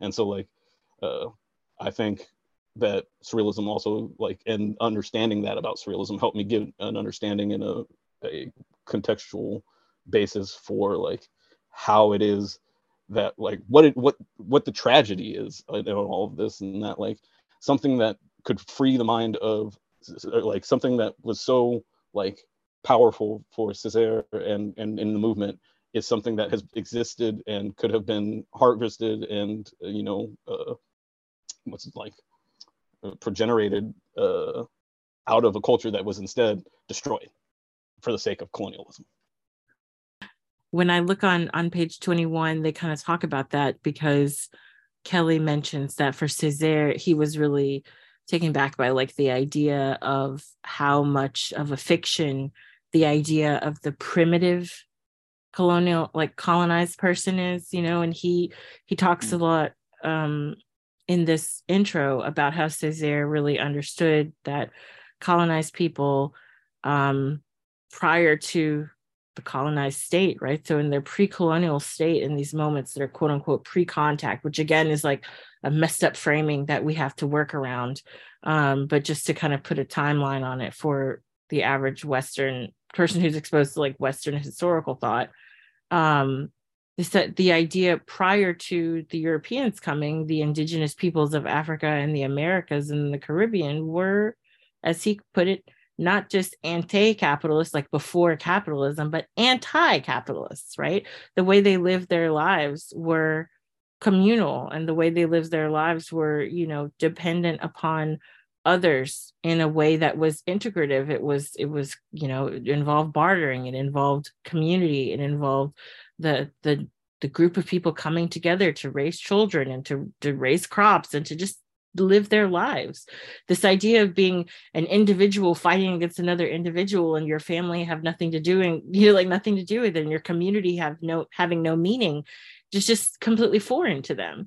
Um even if and, and like the way they understood and obviously like i'm not again not trying to romanticize indigenous groups and i'm not trying to reduce um, indigenous thought or anything like that to like hey can't we all get along? Like i'm not saying it was like all harmonious and perfect um, because i think there's harm in doing that too. But there were aspects of those cultures of and you can point to like many of them not just one but for people who study this sort of stuff where they study like you know older indigenous group formation and things like that and and they really do. I mean in every single case even the ones that are you know portrayed as brutal like if you think about the aztecs for example who are often portrayed as as rather uh you know cutthroat and violent and things like that. If you actually look into their history though a lot of that's a distortion of what they were doing a to aid of course colonial projects and violence towards these people. But also uh b you know it was a denial of their what were the communal aspects of these societies and the ways like if you, if you think about it they you know the aztecs had like running water and and and functional toilets and stuff. They had full plumbing systems. You don't do that by yourself right? That requires communal thought. That requires communal action communities coming together. And so i think there's a degree of of that history that's missing if if we don't understand you know that the way that these societies were functioning was not along a capitalist model or even what I what some would argue was a proto-capitalist model. It was just a completely different thing. And so I think people like Césaire, in embracing movements like surrealism, it allows them to really um, hearken on that past and understand avenues through which to to perhaps go back to it. And the idea of going back, right, is also mm. surrealist. It's like you can't bend time, right? You can't get in a time machine. So how are you going to recreate the past in the present when you have this oppressive force. So just I think it's really just a, a mode of finding one's political imagination, which we're like severely lacking these days. Um, so good on him for you know like finding a way to do that. Um, and and yeah, I just I, I think that that's a really um, fascinating combination. Um, yeah, yeah. Go ahead. I'm I, sorry. I was gonna say I think uh, Césaire also like it gets con- like in his personal interactions he's confronted with this kind of idea of like oh so you just want to go back and it's like it's it's more than just going back in that it's like it's that one that there is a back to go to like that that that, mm-hmm. that actually exists is something that he has to like like like uh, you know repeat to people to get into their heads that it's like it's there was something to go back to and it's not just the barbarism or savagery that you imagine of uh, pre-colonial these pre-colonial places like uh-huh. and so like and within the context that you or the framing that you mentioned earlier you know the limitations of that but like uh-huh.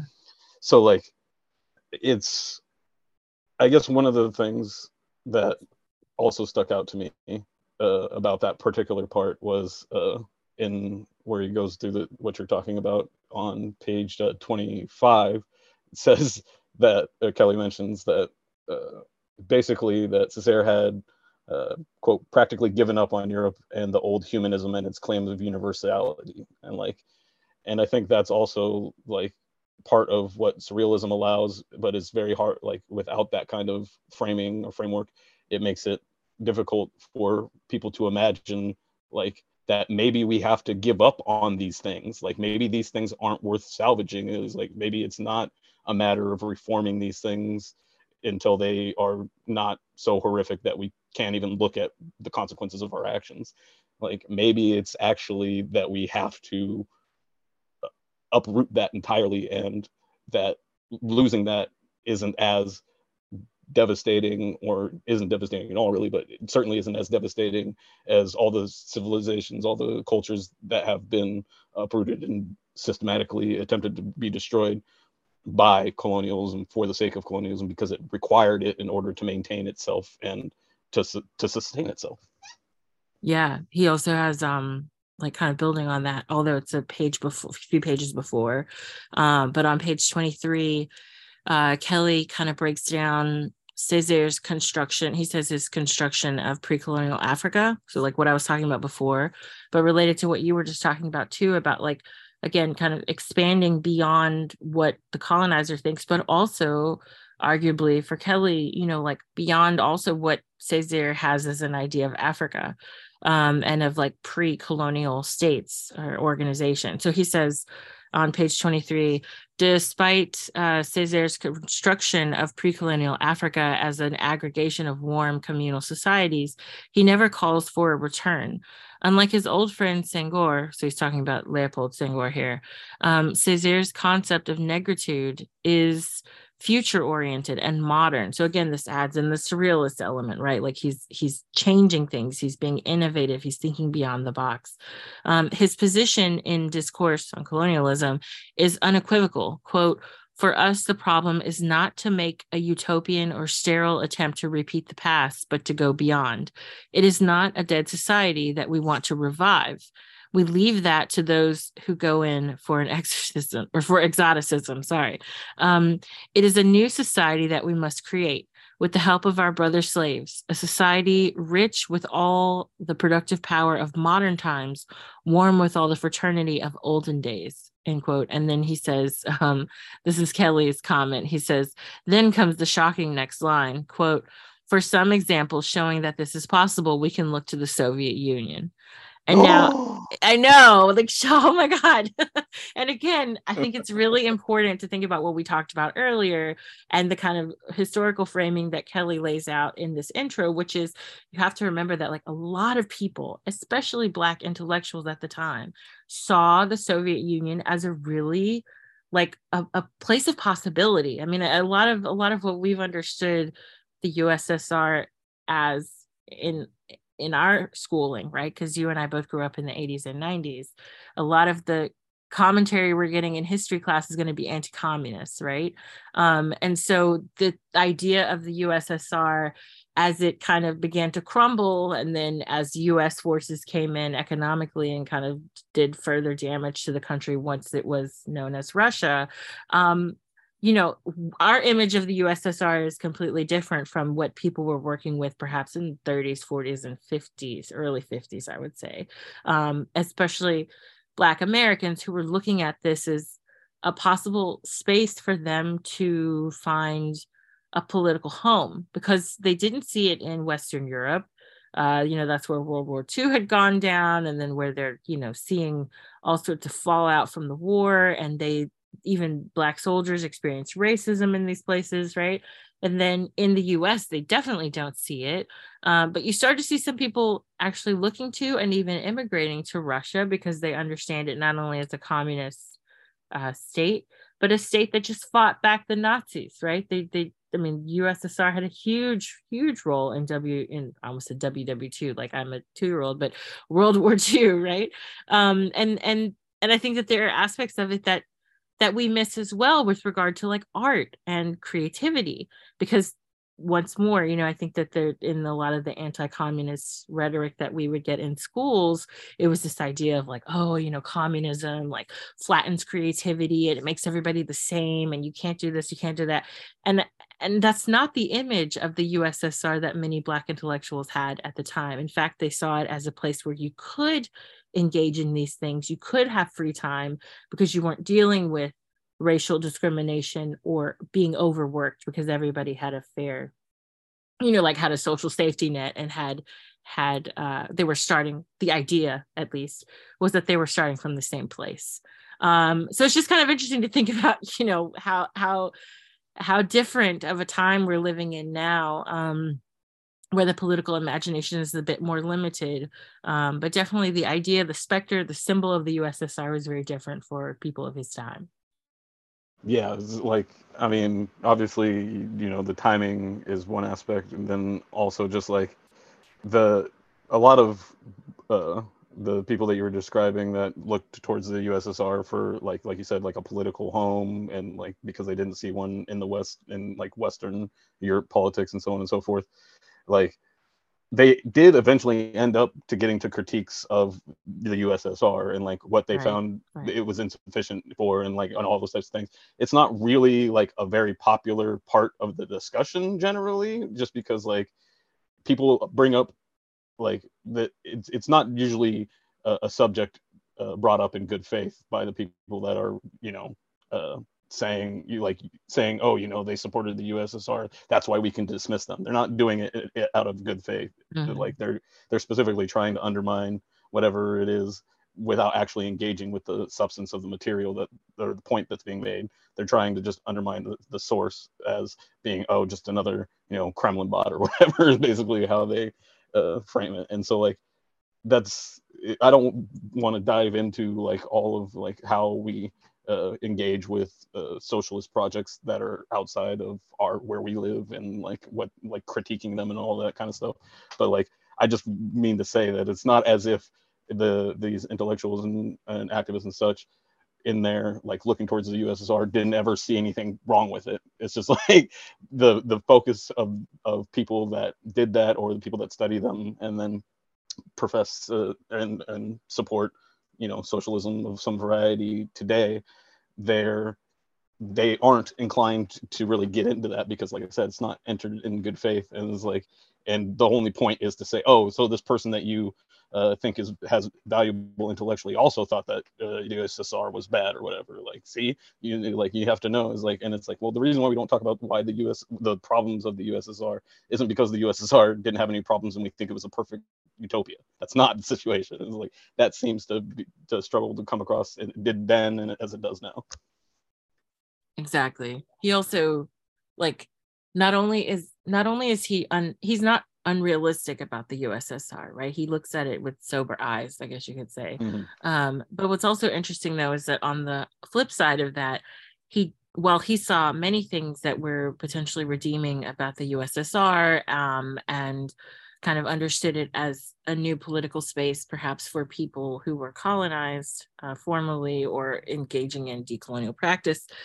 He also understood that Europe as a whole, like Western Europe in particular, was just he was just like put it in the trash. um, and and and Kelley talks about that. He introduces that idea a bit as well. Um, on hold on, let me get the page, page 24. He's just like, there's no redeeming Europe. I mean, he says there opens discourse on colonialism with this, right? Um, so he says here, quote, Thus, given Césaire's role as a communist leader, we should not be surprised by discourses, discourse on colonialism, nods, nod to the Soviet Union, or even the final closing lines of the text in which he names proletariat revolution as our savior. What is jarring, however, is how incongruous these statements are in relation to the rest of the text. After demonstrating that Europe is a dying civilization on the verge of self destruction, in which the chickens of colonial violence and tyranny have come home to roost, while the white working class looks on in silent complicity, he proposes proletarian revolution as the final solution. Yet throughout the book, he anticipates Fanon, implying that there is nothing, nothing worth saving in Europe, that the European working class has too often joined forces with the European bourgeoisie in their support of racism, imperialism, and colonialism, and that the uprising of the, col- the colonized might point the way forward. And so, what's fascinating to me is that he doesn't see Africa, like pre colonial African societies, as worthy of trashing, right? He thinks we've got to move forward with those, go beyond them, but include those traditions in where we're going. He doesn't see anything wrong, you know, in terms of at least not to the point of throwing in the trash for the USSR. He looks to that as and communism as a whole as something that's worth, um, you know, expanding our political imaginations. But he sees Europe as a decaying, you know, violent um, backwoods, backwards kind of place. Um, and and it's interesting because he's not the only one who does that, right? I know that uh, Kelley makes a nod to Fanon, but there are others who do as well. Um, and and they basically say like there's nothing redeeming about Europe, um, and it says so much. no, go ahead. I was going to say it's extremely offensive to the sensibilities of Europeans. yes, yeah, well, right, understandably. Um, but what's interesting is that it said so much at this time. Like I feel like there are so many writers who talk like this um, that it raises some questions about like, um, is there again, are they reading one another? Is there something that is compelling these experiences in this sort of language rather directly about Europe? Um, and also makes me wonder, like, you know, did as they're saying these things, their countries are still embracing European goods, um, you know, like, and in some cases, in the case of colonial countries, being forced to rely on European goods. So it's just kind of an interesting side note, like how how are people reconciling those things? Um, and you know, like I have a general idea, but especially considering so many of these islands could technically be self-sufficient, were they not like were they allowed to do their own economic planning and not rely on colonialism? Um, but you know, it's just kind of interesting to think about, like like how how Europe has done them so wrong that they just don't they just are like delete it. you know, like there's no point. and then if can, you add World like, War I don't II know to that if, too, even more is like I don't know if that's like the the the best or ideal pursuit or like perspective, but I certainly empathize the hell out of it. like, yeah, I feel it. I feel it. Yeah, like, and it's also like he's he's writing this again like he's his main thought like this is coming out of the end of World War II, so it is kind of an opportunity to really just say delete it, like reset. Everything is destroyed, so yeah, instead of trying to save it, get rid of it as it is now.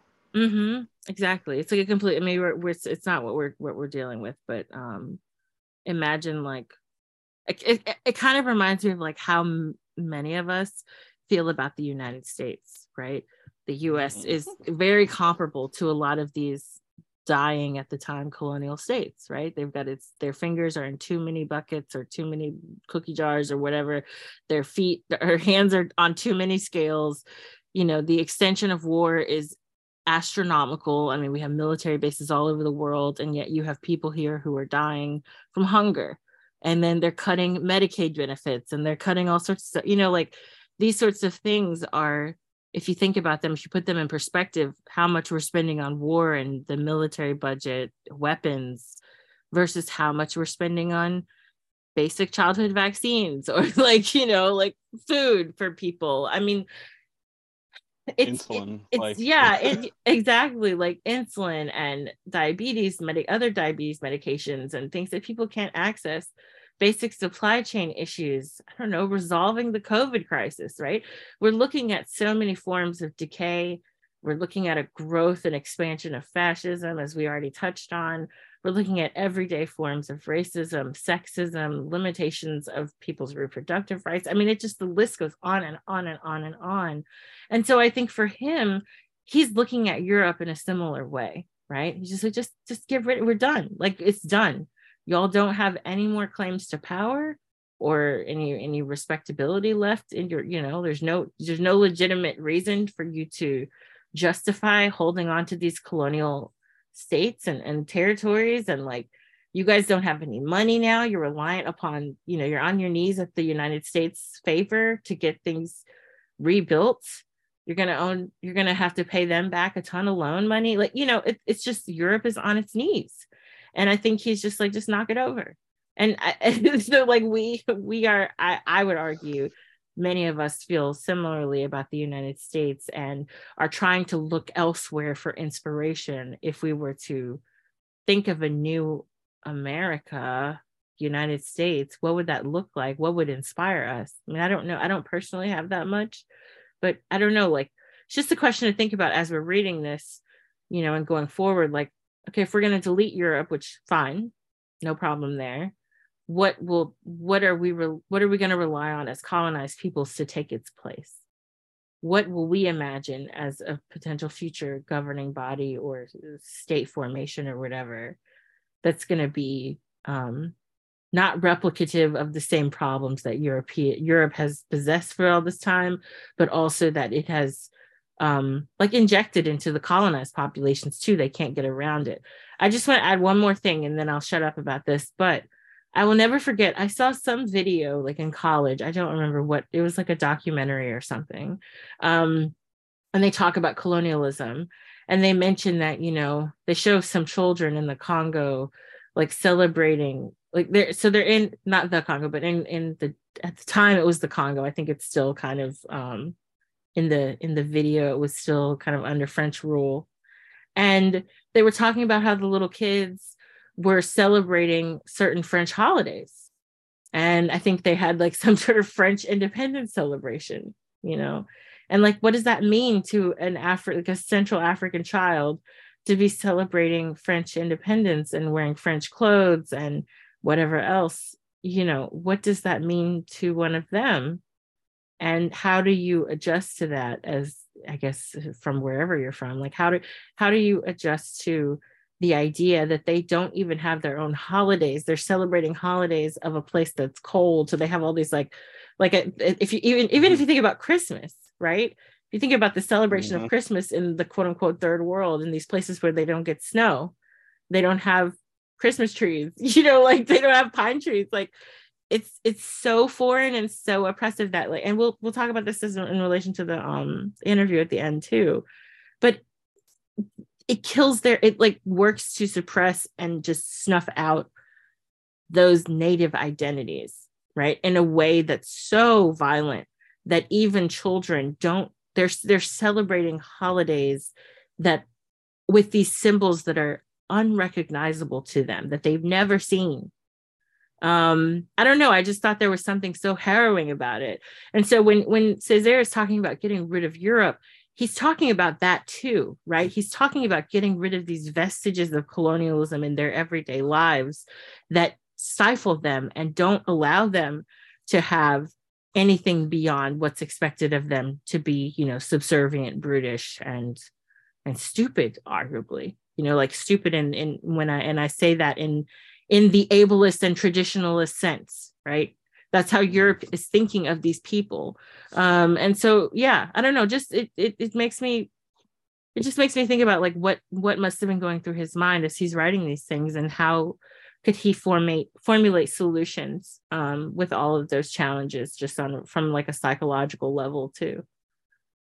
Yeah, you know, I, I, I think that what you describe is a very important aspect, and that it also ties in somewhat to where he goes, uh, or what Kelley is talking about on uh, pages 26 and 27, which is like uh, discourse on colonialism isn't meant to be like a prescription. Is like this is how the revolution, this is how to do the revolution. It, it's much more polemic, but uh, the it did have kind of a uh, I guess, a predictive idea in that said, like he says, some Kelley says, quote, some might argue that the moment of truth has already passed, that Césaire and Fanon's predictions prove false, that uh, uh, we're facing an era where fools are calling for a renewal of colonialism, where depiction or descriptions of violence and instability draw on the very colonial language of barbarism and backwardness that Césaire critiques in these pages. But this is all mystification. The fact is, while colonialism in its formal sense might have been dismantled, the colonial state has not. Many of the problems of democracy are products of the old colonial state, whose primary difference is the presence of black faces. And I think that's uh, speaking to a lot of uh, the kind of frustrations and the the impediments that we've been discussing so far, and that like uh, by uh, achieving some limited uh, amount of assimilation and uh, or of assimilation, they're able to kind of capture uh, the imagination of the people, and so that they're not really able to imagine something outside of this existing state of affairs, and like the disruption of that has been was was critical, and like we're facing basically the capitalist colonialist uh, defense of their perspective when the the in the U.S. we saw you know the assassinations and the suppression oppressions of uh, various groups that were making these rises, and we saw that around the world as well.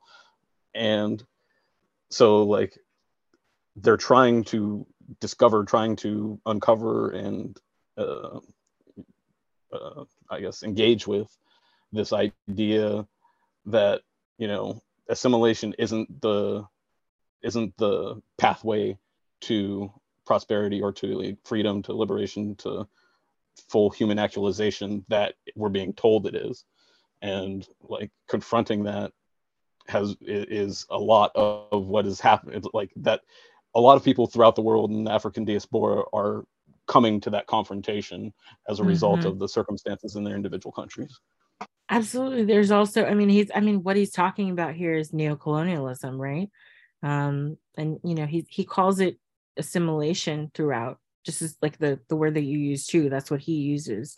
Um, I don't, I don't think he actually uses the term neocolonialism, but you know, for those who may not know, neocolonialism is like the colonial process, but when it's basically the keys are given to the the people from the island or the people from the, that country or territory the people who look like them become the oppressors they're put in oppressive positions but the house is still owned by the europeans right the original colonizers so you may have given mm. the keys to the house to somebody but the mortgage that you sign is is is going to be printed out and given to you by the european countries and the owners the technical owners the people who can go and bulldoze your house when they want to are the europeans right you answer to them but it helps break up the tension, right? Because now you're going to be angry at someone who looks like you, and you can't do much about that.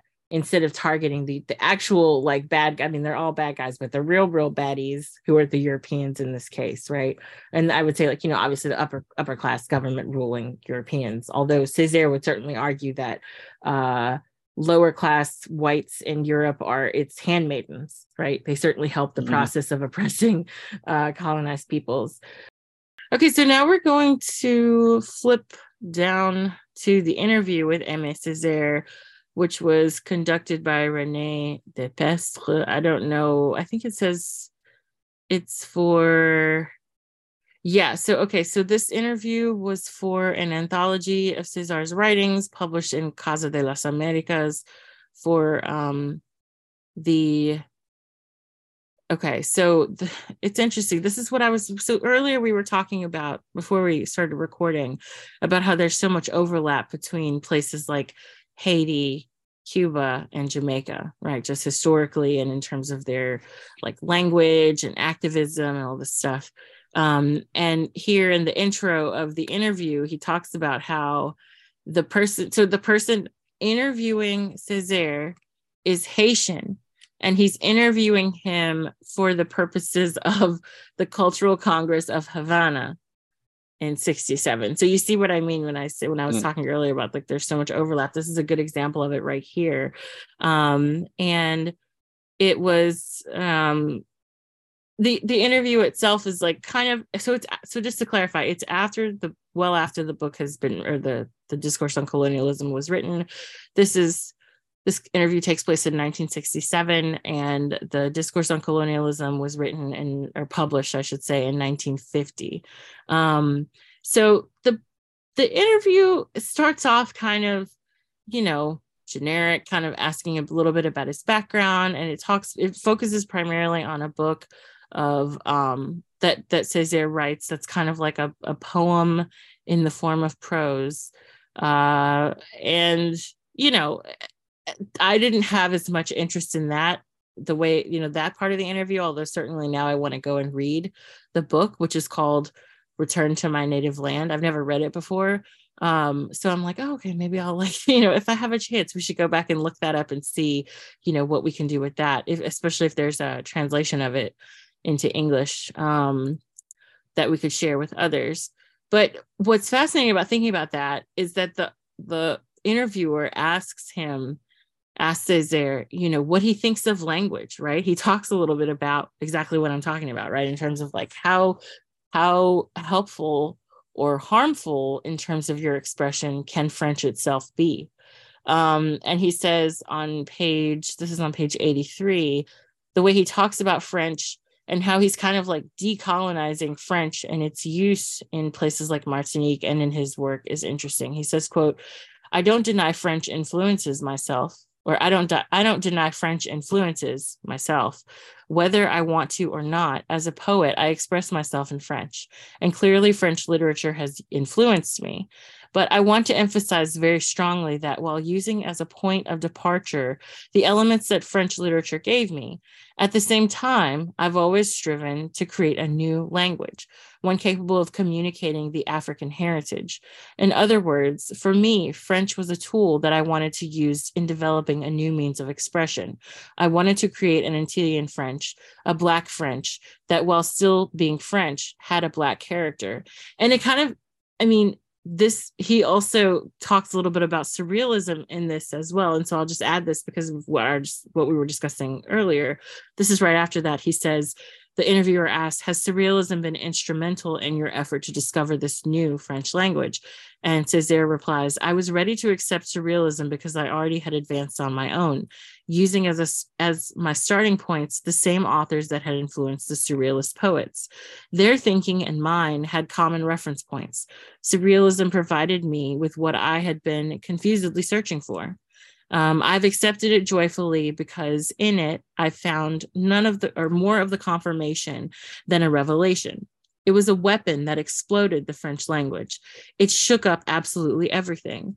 This is very important because the traditional forms, burdensome, overused forms, were crushing me. And so I think it's really, really interesting the way he talks about language as if it were like a, a cage or like a prison of some sort you know that he like explodes out of by exploring it through uh like by harnessing this black heritage this african ancestry his dabbling in surrealism. The way he combines those elements is really powerful and interesting here um, just as like a visual cue right? But also on a like deeper ideological level because it helps us start to talk about negritude which is another movement that Césaire was deeply impacted by and also influential in. Um, so basically, negritude, like this is real shorthand version. you know, like um, it's like there are many, many, many books written about this.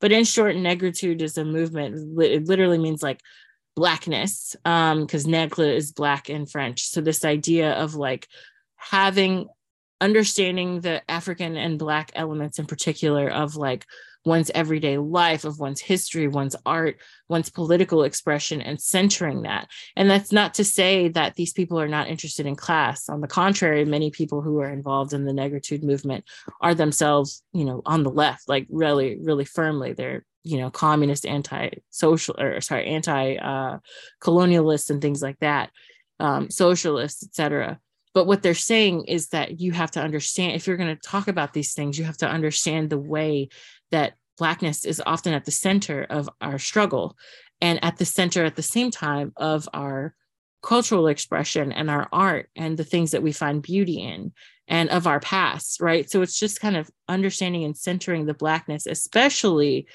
and I, should say this it's like very important actually very relevant that it comes out of these present and past french colonies because france much like portugal in a lot of ways does this thing where it's sort of it it tries to paper over any aspects of race. Oh, we're all part of the French Republic. We're all French. I mean, they don't even technically keep French, uh, they don't keep racial records on the census in France. Now, I don't know if that's changed, um, but they weren't last time I checked, and they haven't for decades, if not forever, perhaps. Um, and so they're, they're, the fact that these people are coming out of the French colonies and they're saying, no, not only are we opposing your colonialism, but we are embracing who we are as Black people and understanding that at the root of not only our struggle, but our salvation of our of our expression, it matters. Because um, it's it's it's even more of a challenge um, in these sorts of societies that are that are dealing, you know, running up against uh, the kind of fake uh, color blindness of the French Empire. Yeah, and I can see how like uh, upon like interacting and engaging with the stuff that they just don't want to be complicit in that and what it means to be french once they understand what it means to be colonial power and, and what that portends for the people on the wrong side of that equation mm-hmm. and also just like one of the things that like stuck out to me was the the line this was very important because the traditional forms burdensome overused forms were crushing these like i feel very much that uh, there's a similarity or parallel there in like Western, the Western political spectrum slash Overton window, especially in the United States. It's more pronounced uh, than you know social democratic countries in Europe, but uh, that there's this very constraining uh, idea of what like it is to be a political entity or to engage in politics, and it's crushing uh, people that are um, on basically getting the short end of the, uh, the short end of the stick on that deal. Like and it, it's just suffocating. And like i think that that and he mentions you know uh, that like the the diasporic tradition like or the the african diaspora is like this is something that a lot of people are coming to the same realizations at the same time because it's just it is as just as a matter of fact it just is so like crushing and like limiting and just like it, it feels like this heavy burden that is not always easily articulated by the people that feel it, but they feel it. And so when somebody does articulate it, it's like, that's what it is, that. like, right. And he even says later on, like on page 84, he touches on something that we were talking about earlier, but like with regard to traditions and things that don't belong to you. And this is another reason why like he's embracing um, this alternative perspective and use of the French language, but also kind of upending and challenging French culture by looking to blackness and and kind of inserting it into every aspect of his political, social, and artistic life. Um, he says here, for example, this for me was a call to Africa. I said to myself, it's true that superficially we are French. We bear the marks of French customs. We've been branded by Cartesian philosophy, by French rhetoric. But if we break with all that, if we plumb the depths, then what we will find is fundamentally Black. And then the interviewer asks, he says, in other words, it's a process of disalienation. And then he says, right, yes, like it's it's a process of disalienation and like for those who study or who've understood who you know read a little bit of marx or whatever this idea of alienation is for people like Césaire, not only a social question, but also a matter of like uh or sorry it's it's a racial question that he's talking about here but he's coming from it from the perspective of being a communist too right so it's this it's he's he's talking about alienation from both the economic and like being a colonized person but also as a black person and he's saying in embracing my blackness in embracing and centering that in my analysis it allows me to be the opposite of alienated, right? It finally plugs me in to what I've been talking about this whole time and that didn't necessarily have a name. And that he goes on to argue that, like, this is what was missing from communism. This is what was missing from French socialism. Like, people were not understanding that they had to talk about Blackness. They had to understand it in order to have a fuller and more robust analysis and also i would argue and i think he would argue as well revolutionary spirit right um mm. and he says too like the challenge with the surrealists in france or the communists in france is that quote the words of their poems were colorless right? They were not trying to um you know to to push back on things. And he says he then I'll I'll be quiet but he also says that there's later on um there's even a problem with sometimes you know, the Martinican or the Haitian students or activists or poets because they had assimilated the word that he uses so deeply into French culture. Um, he uses the term bovarisme, I think, which I had never heard before, um, but it, or I think it's bovarisme. I may be mispronouncing it. Uh, no, my, yeah. Yep, yep. No, no, no. I couldn't remember if it was a V or an N. Yeah, it's bovarisme. So, like, basically, this idea that, like, you're just lowering yourself to erase anything of your own culture and embrace fully the French culture. Basically, what Fanon goes on to call, you know, black skin, white mask, or whatever, right? Like this idea that you're black, everybody can see you're black, but you're putting on this facade of being fully assimilated and and it ends up hurting you in the end because you're never going to be accepted as one of them you know um mm-hmm. so for him that's why he's like instead of trying that why don't you embrace who you are embrace and understand your blackness first and everything else will make sense. Um, and and if you don't understand that things like communism things like surrealism things like these other movements fill in the blank are not going to make sense. They're not going to make sense to your particular he says historical peculiarities. Your particular situation. It's not going to be applicable if you don't really come to terms with that. So i don't know. I thought that was that was like a, one of the really key points for the interview for me that really resonated with me and that I think continues to be a problem for you know it left movements and artistic movements and all of these things if you're dealing with places that have afro-diasporic communities you know and like histories of slavery and colonialism. You can't deny that that happened and left a major imprint on the society and the way things function. Like i still to this day people talking about how racism didn't impact the Americas is like saying the sky is red. You know, it just it doesn't make any sense. It doesn't make any sense.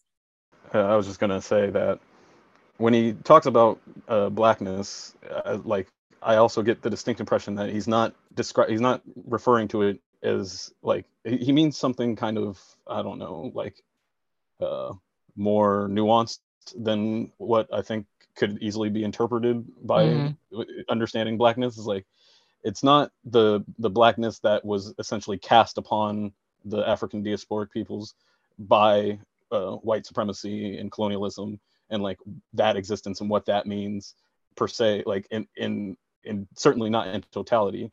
Uh, while that is a component of blackness because it's uh, various kind of shared experiences of, of, African diasporic peoples that are unique in their own circumstances but have similar themes and such uh, that's part of it but it's also there's a larger aspect to it that like there's a humanity in in blackness that has been deprived of europeans as a result of their colonial escapades like the, mm-hmm. the, they they that in in humanism and the european concept of humanism is like it's all about like and too often literally the man but like it's about the uh, establishment of humanity being the basis for which uh, you know you deserve kind of the the quality of life the you know liberty justice freedom those types of things is based off of the concept of being a human more and like i said more specifically at the time and in various places that being a man.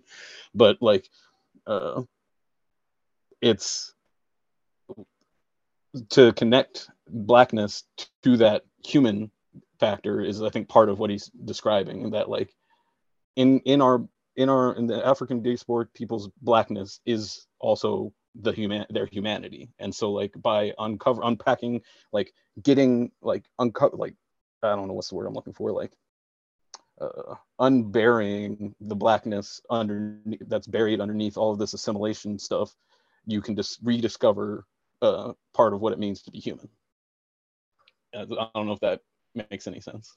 no, it does. It you're, you're saying like unearthing that, right? Like it's been it's yeah. been suppressed and put down and covered up so with so many layers of dirt right and in this case the dirt is like the colonial attitudes and the assimilation and the pressures to fit a certain mold and standards of behavior and under like religion and traditions and customs and ways of thinking about the world like the list goes on and on and on.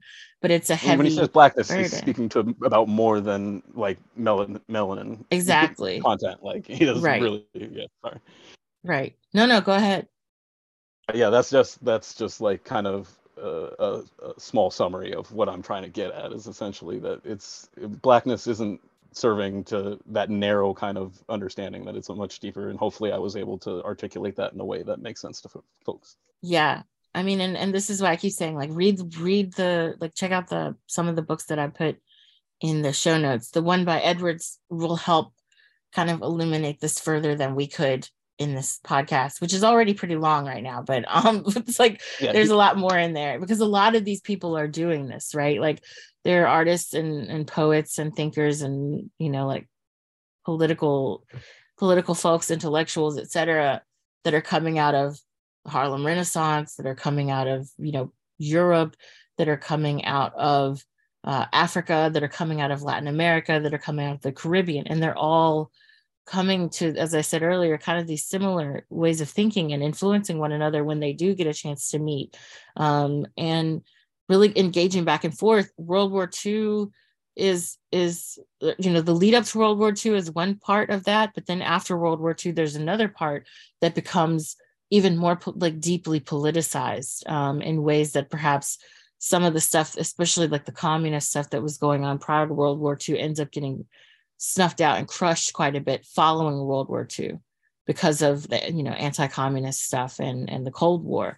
But you start to see these stirrings coming up again, um, you know, right after the war, and I think that's that's the place that people like uh, Césaire and Senghor, of course, are operating in, right? And this is he's as I said, the interviews that in '67, and in some ways, '67 is following some really impactful stuff, but it's also preceding it because everyone, a lot of people who study movements and social stuff talk about 68 as being the big year, you know, because 68 is when you have all these uh, student movements in France and all this stuff going on across Europe.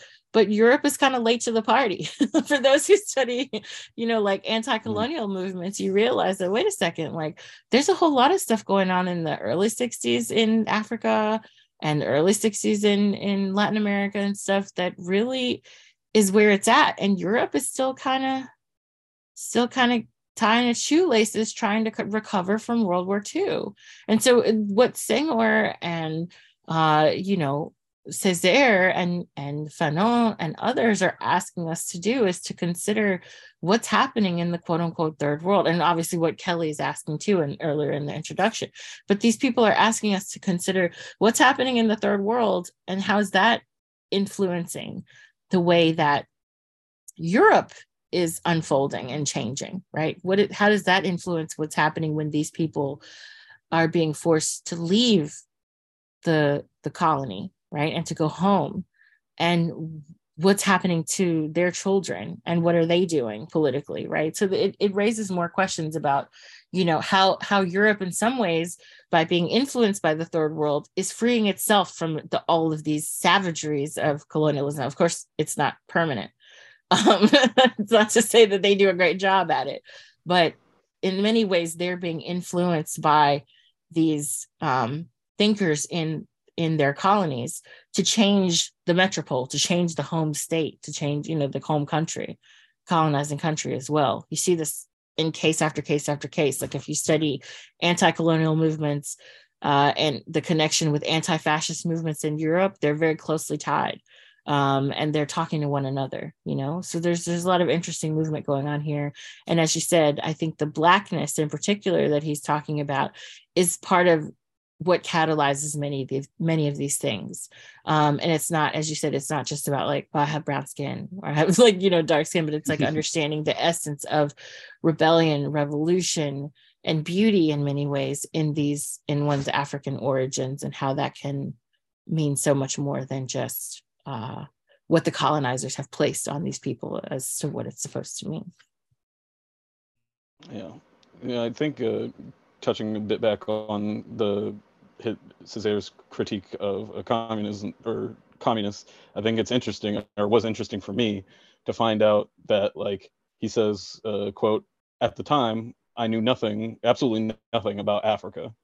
Like this is talk in the context of it's on page 85, talking about the assimilation and French communists and French surrealists and stuff, and like, but even then, like and like in in discovering it like and discovering africa and what it meant and it's like it's weird to me that you know that a black person could uh, grow up become well educated go to europe and that's where they discover africa. Like you know like it, it makes sense in a strictly logical way like but from like a just human perspective it's just like wait these people came from this place and they have no idea like know basically nothing about it but are also considered some of the most intelligent people of this community? Like how how did this happen? And like well that's part of the it turns out that's part of the the game is like intellectually raising people up in with an absence of an, an understanding of where they came from and what was destroyed in order to make their lives quote better or whatever.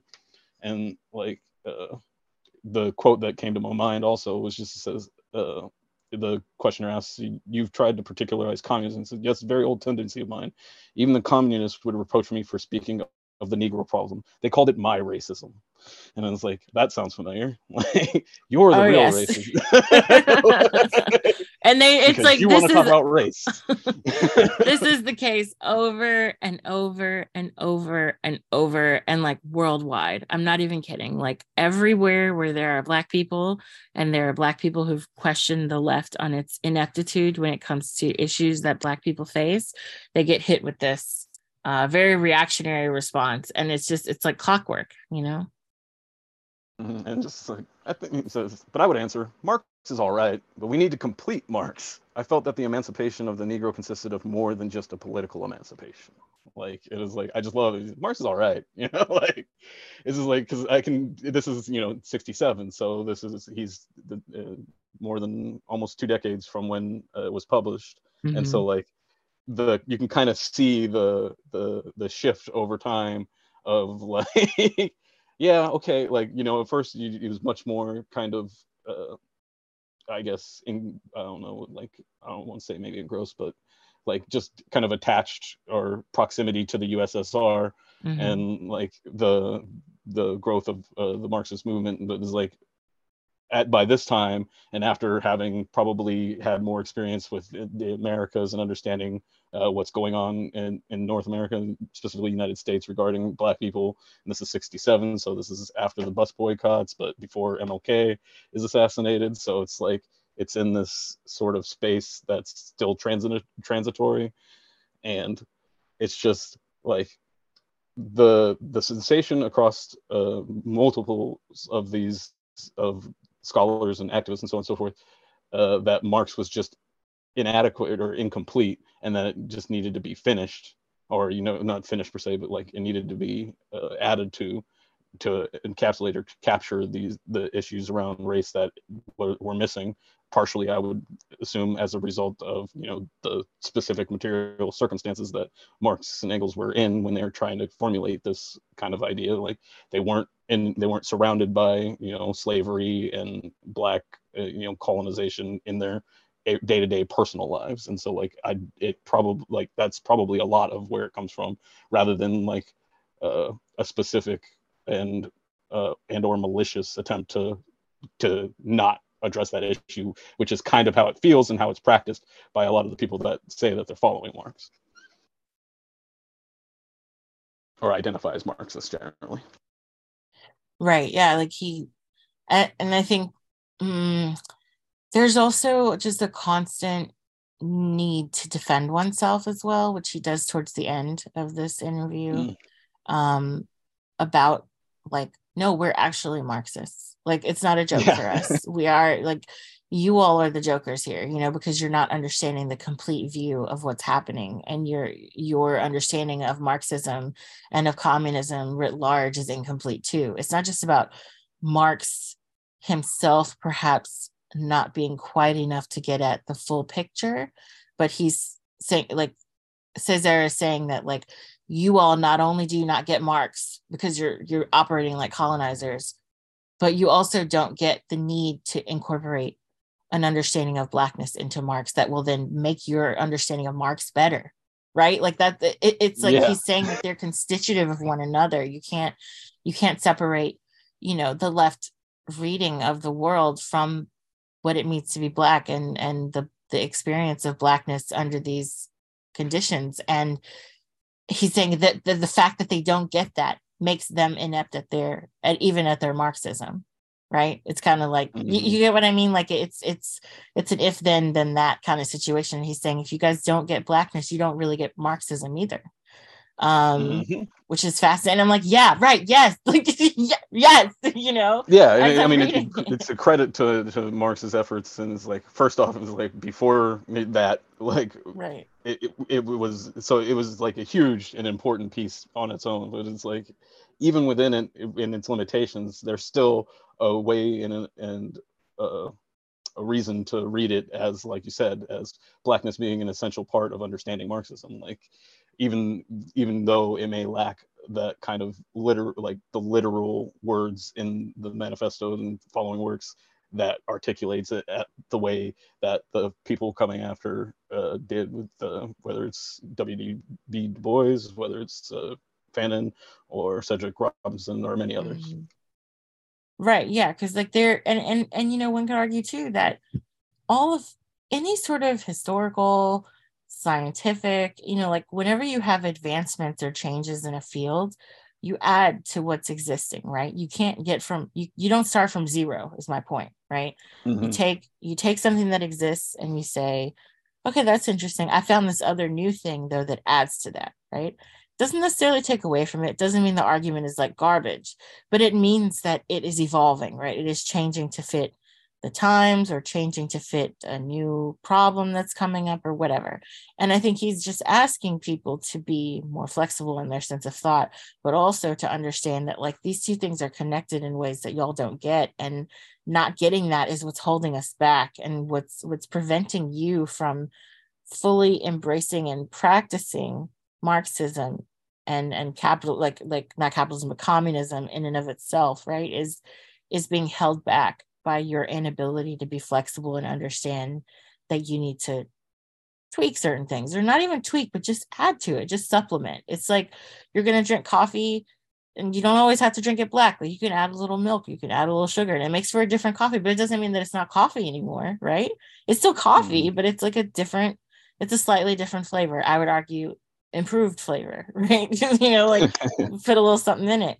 But but the reality is like this is this is what people like Césaire and his contemporaries, but then, as you have said already, well into the present, are arguing. Um, and it's it doesn't take away from it, and that reluctance to recognize that it actually benefits and and further deepens Mark- Marxism is is the product of racism. Like we're just let's just keep it real. Like yeah. it's obvious, and this is what he's saying too. He's saying like you all can't get past yourselves. You're tripping over your own feet because you don't want to recognize what our experience and our struggle and our way of thinking about struggle can contribute to the larger struggle in the human condition you know like yeah. And i you know i've i've seen so many articulations of this. Barbara ransby who's an amazing um you know thinker and historian has talked about this tons of times. I've seen her say it literally in a in a talk like she gave a talk at a conference once and she said it um, I've said it, friends of mine have said it, and people that are way beyond, you know, like like we're talking again, he's writing this in the 60s, are saying it. And I think you mentioned this earlier, but this idea of like constantly having to reinvent the wheel is so tiring. And we're having to reinvent the wheel for people who don't want to embrace any sort of change, who don't want to advance, like just I should argue, like just like Republicans, like when there are Republicans who are poor, right? Because a lot of Republicans are rich, but the mm. Republicans who are poor who vote against their interests, and then you say to them, you're like, you're holding your like you're the reason you're being held back is because of your embrace of top down ideas about race, class, and gender that you can't get past, right? You're suffering mm-hmm. because you're buying the bullshit from the people in charge and accepting that as as truth and then voting accordingly. Instead of saying hey uh, maybe I should unify and unionize with these immigrants, or maybe I should like have a connection with these black neighbors of mine, or maybe I should allow women to have rights and then we'll have a better society and then we all can like get healthcare and benefit you know what i mean like that because that's one thing that always holds them back from like voting for people who are in favor of universal healthcare and things like that if we can do that then we're set. We're all set. But instead they're they're voting in the interest of wealthy people predominantly wealthy white people who have a say over their lives without their realizing it. And i think that like Césaire is saying to communists more or less the same thing. You know you guys are shooting yourselves in the foot because you can't can't get with the program.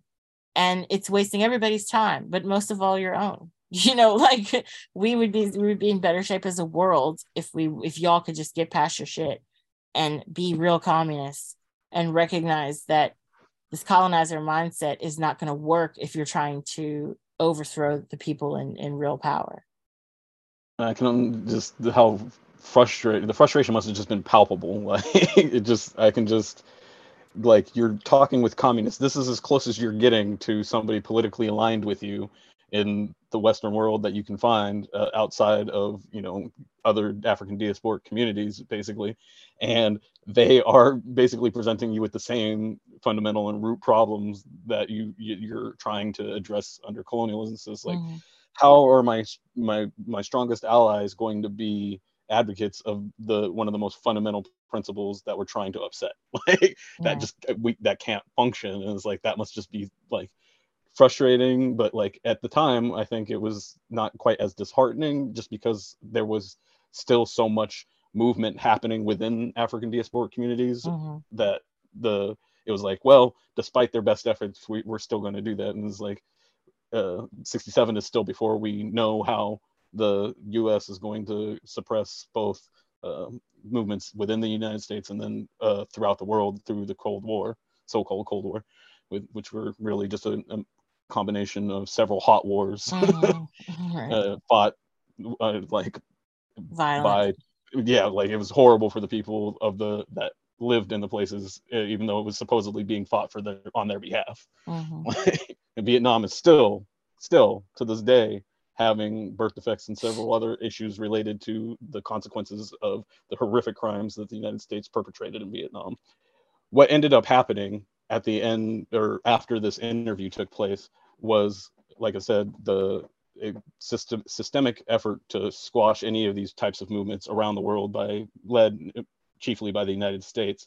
And so where, where we're at now is in many ways like rebuilding things that were done back then that like these processes were built up and they reached a point that was so so threatening to the status quo to colonialism to capitalism that it was uh disaster it was like uh, i'm trying to think of like just massively suppressed in such a way and it was effective enough to set basically the clock back 50 years or more depending on where you start the counting from or whatever like mm. that essentially in many ways we're trying to rebuild things that eh, that had reached places that were beyond where they are now back then and the reason for that isn't just because oh you know communism doesn't work or you know socialism is a silly idea for utopian children or whatever like it's because there was a systemic effort to to to kill it and mm-hmm. kill the people that were doing it and like in the literal sense but then also in the the spiritual and metaphorical sense like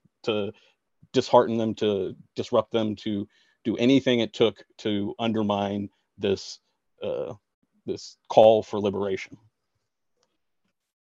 and then i guess you know closing there um it's it's frustrating, right? Because we're back there. we're constantly coming back there and it just feels like we're going in a circle instead of a line. Um, and sometimes I think even though we do this, you know, every every month or so, it's exhausting because we recognize, okay, we're reading this stuff and we're thinking and saying the same things more or less that people were saying uh, 50 years ago, 60 years ago, maybe more. Um, and and the, it's like how does the US or how do these how do these countries that have power in the West like that still win every time? They're doing they're using the same playbook over and over and people keep falling for it. And I think that's what is also frustrating because you're like, why would people like in order to combat this imaginary boogeyman, you know, they're they're they're messing up their own lives and it, it just hurts and you don't it's very difficult to combat because when you try to tell people you know facts when you try to expose people to what's actually happening or what the us did or whatever they have a they have a they have myriad excuses you know like a bucket full of excuses um, to justify what happened. Um, i mean i saw just the other day actually a discussion of vietnam that was uh sympathetic to the US and I was like what? Like what are you talking about? And this is like from a mainstream uh you know YouTube personality whatever who kind of is I mean he's sort of a purported purported centrist but still he has massive influence and you know I thought that the idea about Vietnam not being okay was settled right? It's like just when I think this stuff is settled they revive it and and act like it happened just the other day and we don't have any information about it. We don't know as you said like the birth defects and stuff we just don't know any of that. It's just all up in the air and you can just gaslight us and tell us that everything was fine and what the us did was justified. And it's just not right? Um but i'm personally tired of being on the merry-go-round and i wish that that other folks would uh, get tired as well but get tired in a way that not that they're giving up but tired in the way, bring it all the way back, like the lady on the front of the book, the girl on the front mm. of the book, who's like, she looks tired, but she's also annoyed and she's also frustrated. And it's not the kind of frustrated where she's going to necessarily give up, but it's like you feel like there's something, something, some sort of unrest there. You're waiting on what she's going to do next. And I feel like we need, we need to get to the part where something's being done. Um, I don't know what that's going to look like, how it's going to materialize in a moment like this, but there are there eventually is something done, but I think we're in a process now where we're just we're taught to just wait on it instead of acting ourselves. We're going to wait let somebody let's about like universal bystander effect, you know, like you know let somebody else do it. But when are we going to do it? When are we going to step up and change things? And I think that there's a uh, I don't know. I mean, uh, the, I know people are frustrated, but it seems like the ones who keep doing stuff are the people who are channeling their energies into the right and right wing uh, activity, which is really scary, actually. And that's like what we need less of, not more of. You know, the, the people who are doing, like just this past weekend, they had an anti war rally in DC, and it was read, it was, it was led by uh, fascists, you know? And you're like, mm. wait, what? Um, so something needs to give we need to have and, and I also see also with like the Ohio situation, the explosion from the train derailment, the right swooped in real fast to start agitating in terms of the anger. And the anger is justified, but the left kind of sat on its hands, at least the left as we call it in the US, right? The Democratic Party. But I'm saying even even like socialists and communists were talking about it on Twitter, making people aware. But beyond that, what's going on on the ground? What are they what are people doing on the ground? Um, I just want to quickly touch on that. Yeah. That the what that also does, the quick reaction from the fascists and the right to something like the Ohio train derailment, is it allows Democrats to then undermine any criticism or critique mm-hmm. of, of their response as just, oh, you're just you're just another Republican. It's like, no, I'm a communist. like, right. Like, I'm I'm coming at this from a completely different. Like, I'm not doing this just to score political points because I don't like Pete Buttigieg or whatever. It's like it's because it, it fits into a much larger framework and narrative and understanding of the world and worldview that like is radically different from the right wing person that you're trying to attribute my criticism to like as being uh, mimicking. Like that's not what's happening, and it's incredibly frustrating and right. something obviously Césaire dealt with in, in his time, and is like, and we're still dealing with, and like it is incredibly frustrating. Sorry, I sorry to interrupt, but I had to. No, no, it's fine and it's accurate. I mean, then the thing is, is like the fresh. The other frustrating part about this is that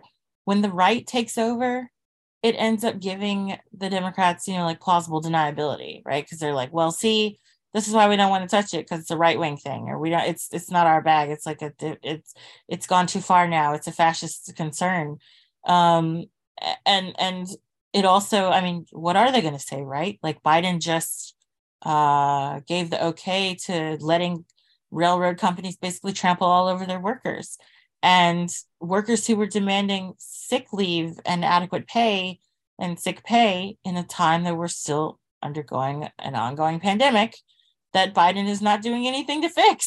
so like and, and actually and we don't know a politician that cares more about trains so like... right yeah and it's like he's continuing to take away the things that we need to survive this and yet and then like jeopardizing the rights of workers who need time off work to heal and get better if they're sick and that way they don't get other workers sick and they don't have accidents on the job because of you know heart attacks or strokes or cognitive decline that they're dealing with from long covid like who knows? You know it's just it's really it's so frustrating. And then they can't say like the democrats can't say anything if the man that they helped put in office and that they claim party status alongside is basically ignoring it and then saying everything's fine about the train about the shootings about the covid stuff. It's like everything's fine. Every, just look the other way guys you know? Here's a hotel discount. Like literally he, he tweeted last night about uh, hotel fees being too high. And it's like dude like what are you talking about? Like can you please can you focus? You know it's just it's it's like it's I unreal. State of the union too when you mentioned that. And i was just like who is that is for someone. Yeah. Yeah. And it's like weird that it would be the ironic part is that it's like encouraging an activity that helps with covid spread um and that like railroad work railroad workers wouldn't even be able to take a vacation. Like they can't take a vacation even if they want to go to a hotel to go to a resort whatever. They don't have rights. They can't have, they don't have vacation days. They don't have sick days. Like what are you talking about? You know it's just like it's like the most out of touch thing possible. It's a very i just feel like the whole democratic party right now is in its full on you know let them eat cake moment. And the the right the republicans are just like full on you know, like wearing Nazi bands and marching down the streets at this point. Like I just I I don't know what is happening. But my point is that the long story short here is that it's sad that we're reliving these things over and over. And I'm personally tired of it. And something needs to be done. I'm tired of talking about it. I'm tired of like tweeting about it. You know, we need to have change now because at the rate we're going, it's not getting better. It's just things are getting worse and worse. And I, I don't know what's going to be left of the world, let alone the United States, if things continue down this path uh, where we're just funding a bunch of wars and we're letting a lot of young people and old people too die. And we're letting, you know, all these horrible uh, climate change related incidents happen that are going to be lifelong, they're going to create lifelong damage and illness and harm to the people in that area and potentially death and then you were just doing nothing about it. It's like okay like it's it's like they they know they can keep doing these things to us you know? Like like mm. the hmm. wealthy have looked down and said all right we're going to keep this going. As long as we trick them into just buying a bunch of stuff they won't protest they won't do anything they're not going to really change anything they're just going to keep buying things. It's fine. Like as long as we give them amazon they don't need healthcare. And as long as they have amazon or whatever walmart you know they don't need uh, any other basic needs met just keep buying stuff, guys. Keep it up. Go out to eat, get your Amazon packages delivered, and don't protest.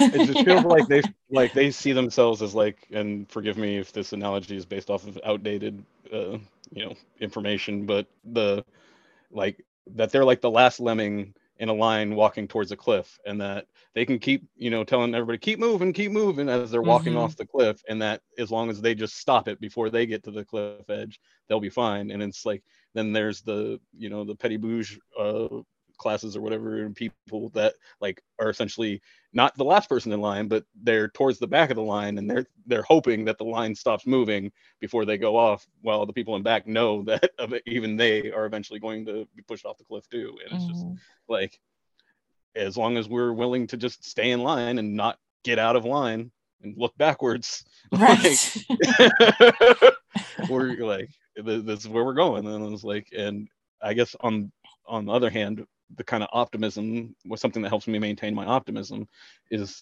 the kind of at least my i'm sure sorely lacking understanding of the history of essentially the death of the divine right of kings. The idea that kings were essentially ordained by god and this is like obviously in Europe has this kind of specific sense, uh, meaning, but it's like was something that existed throughout various cultures that the deification of leaders and so on and so forth.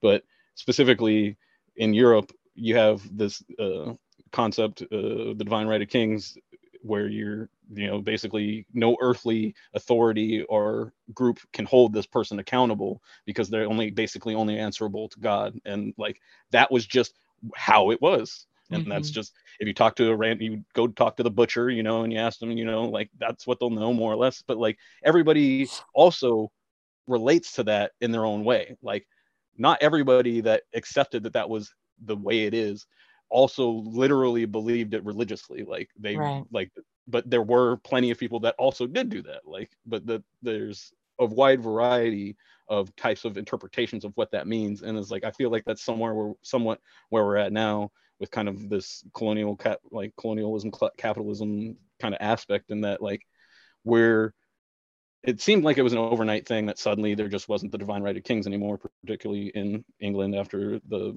they had a revolution and furthermore after the other revolutions that followed between the late 1660 or 1680s 1680s and early 1700s or throughout mm-hmm. this and so like it's this i did it again I, always, I get too wrapped up in the in explaining the details that then I well maybe like just the idea that like the change isn't inevitable, but it also it doesn't happen overnight, but it happens. Oh, yeah, right? just to like, say that like the transition towards capitalism is or towards capital the transition away from capitalism towards socialism is something that's been transpiring and so like we are at a moment i'm hoping where it may feel like suddenly everybody just realizes hey we can't keep doing this capitalism thing because it doesn't make any mm-hmm. sense. Just like we can't keep making the leader of our country the per the son of the person who was before because God said so. Like because that just one doesn't work, and two probably isn't accurate. Right. like, yeah. So like is like whether it's that it's not working or that it's just not an accurate uh, interpretation of reality. I think uh, and whether people believe it religiously that capitalism actually is the the savior of humanity or the best that it can possibly do or they just kind of well that's how it is and that's the mm-hmm. explanation mm-hmm. that people give so i don't have the time or i can't be bothered to to disrupt that or move outside of that is like that also brings with it all sorts of consequences under capitalism where like i become less successful quote or unquote successful uh, as a result of spending less time dedicated towards accumulating capital and more times towards uh, accumulating liberation for uh, people. yes. Um, we'll see how that works out. I'm praying that that moment comes. If we're speaking about religion, that's the only time you're going to see me praying. One, that we find a better vaccine. like I have two prayers right now. One, that we find a better vaccine, and two, that we end capitalism as we know it and we get something better in its place because I mean it's just true. We can't keep doing this. Like this no, will destroy us. Like it's and going it to have destroying us. Like every yeah, day. and it is. Like yeah, countless people are suffering with the consequences of our inaction or our inability to take more radical and more uh, revolutionary and more immediate action. And mm-hmm. every day is more people that we're throwing onto a bonfire of humanity that we're just like destroying, and it's like it's horrific. And I think part of why it's easier, like why it can be uh, more appealing to not kind of reconcile or engage with that is because it is so horrific and mm-hmm. the idea that like in our ignorance we've been complicit and bear some if any responsibility for that is is a burden that without uh, a something like a social re- revolutionary socialism to escape from it can be overwhelming. Like it's just like oh my god i'm just this horrific person that i didn't think i was and now i have no idea what i can do about it. And it's like well if you recognize it and uh, move through like a revolutionary socialist framework to move beyond it there is hope. But if you leave yourself within the confines of the US political spectrum, Democrats and Republicans, maybe a little social democracy, maybe even a little bit of democratic socialism, is like you're not gonna get there. And that's that's terrifying. No, we're not gonna get there. Not like that. Uh and I know Césaire certainly would agree with you on that one. Uh, so with that said, let's close it up for today. We're going to actually talk about discourse on colonialism in a separate podcast. So the next episode is going to be about that. It'll be part two. Um, we'll be discussing the meat of the text. Uh, and to think this, we talked for a really long time just about the intro and the interview at the end. So I can't wait to get into Césaire's actual words because uh, he has a lot to say and is very passionate about it. Um, and like I said, I think folks will really enjoy just reading it, but I hope you all stick around for the discussion as well. Um, so, with that said, thank you so much, Richard. It was great talking to you. Thank you all for listening. Uh, did you have any closing words you wanted to leave us with, Richard? Uh, just uh, thank you and uh, implore people as, as exhaustive or as like as, as, long as we went, we didn't cover everything in either. So no, I encourage people to also, uh, if anything was interesting, at least look for it and then see if you can continue to read and and just ingest that information yourself firsthand. And I just hope that our kind of contextualization and kind of putting some sort of uh, like uh, kind of ground basis for what we're talking about in the text is helpful for people uh, in either digesting the text or, if nothing else, at least digest like understanding how it is that uh, I and you uh, are interacting and engaging with this text and I don't and I don't think either of us are uh, going to be attempting to definitively say this is how it is or this is what it this is always with a kind of understanding that this is our interpretations of what we're interacting with and so that like it's always uh, important for people to interact and engage with the text themselves if and when they can find the time and so I just also want to encourage that. Yes, 100% agree. And just as a reminder, um, the text itself is available online, but I also put it on our Patreon page, which is free to the general public. Um, so you can go to patreon.com slash leftpoc and read along there. So anyway, thanks so much. And uh, we'll talk to you soon. Bye. And thank you for listening to the Left POCket Project podcast. Just make sure, as I said before, that you check us out on Patreon and that's patreon.com slash leftpoc. You can find the PDFs or links to all of the things that we discuss in our Reading Revolution episodes, as well as additional texts and resources related to the podcast and the subjects that we discuss within it. Um, also, be sure to check us out on social media, again, just by searching for Left POC. We're expanding some of that stuff with time, um, but just because of the nature of my being super busy and being a parent and doing so much, um, in addition to left POC. Um, it's a little bit hard to manage all of that, but we will be um, on some more social media sites soon. But you can definitely find us at Patreon, um, at Twitter, where we're very active, and then on Facebook as well. Also, I just wanted to remind folks that the pandemic is still raging. Uh, there are hundreds of people dying a day from COVID 19. And of course, there are preventative, preventative ways to protect yourself. Um, Definitely make sure that you are vaccinated if you are not already. Uh, get your booster if you haven't done that yet. And most importantly, make sure that you mask when you're indoors, beyond your household, um, and outdoors if you're in a crowd or in close proximity to others. And when I say mask, definitely try to your best to use a respirator mask. So something like a KF94, a KN95, or an N95. If you cannot afford any of these masks, or if you need help finding masks from a reputable source that's not going to break the bank, please get in touch with me. Um, you can message me on the Left POC Twitter page, which is, you know, I run it, so I'm, I'm there. I check the messages. Um, again, that's at Left POC, or you can message me on my personal Twitter page, um, and that's at Muse Wendi, M U S E W E N D I. Um, in 2022, I mailed out like 12,800 masks to people in need. Uh, and I have a lot of experience in terms of getting uh, respirator masks at a decent price, but again, from places that are authorized sellers for these types of masks. So please, please, please do not hesitate to contact me. Uh, I know what I'm talking about, and I can help you um, if if you need these masks. And I can certainly try to put you in touch with people who are still giving away masks and doing things in the community. So again, don't hesitate to contact me. Stay safe out there. Um, take care of each other. Be supportive of one another, and don't overlook what's going on all around you. Be aware and do what you can to help within your means. Anyway, with that said, be safe. Have a good one, and thanks so much for, for listening.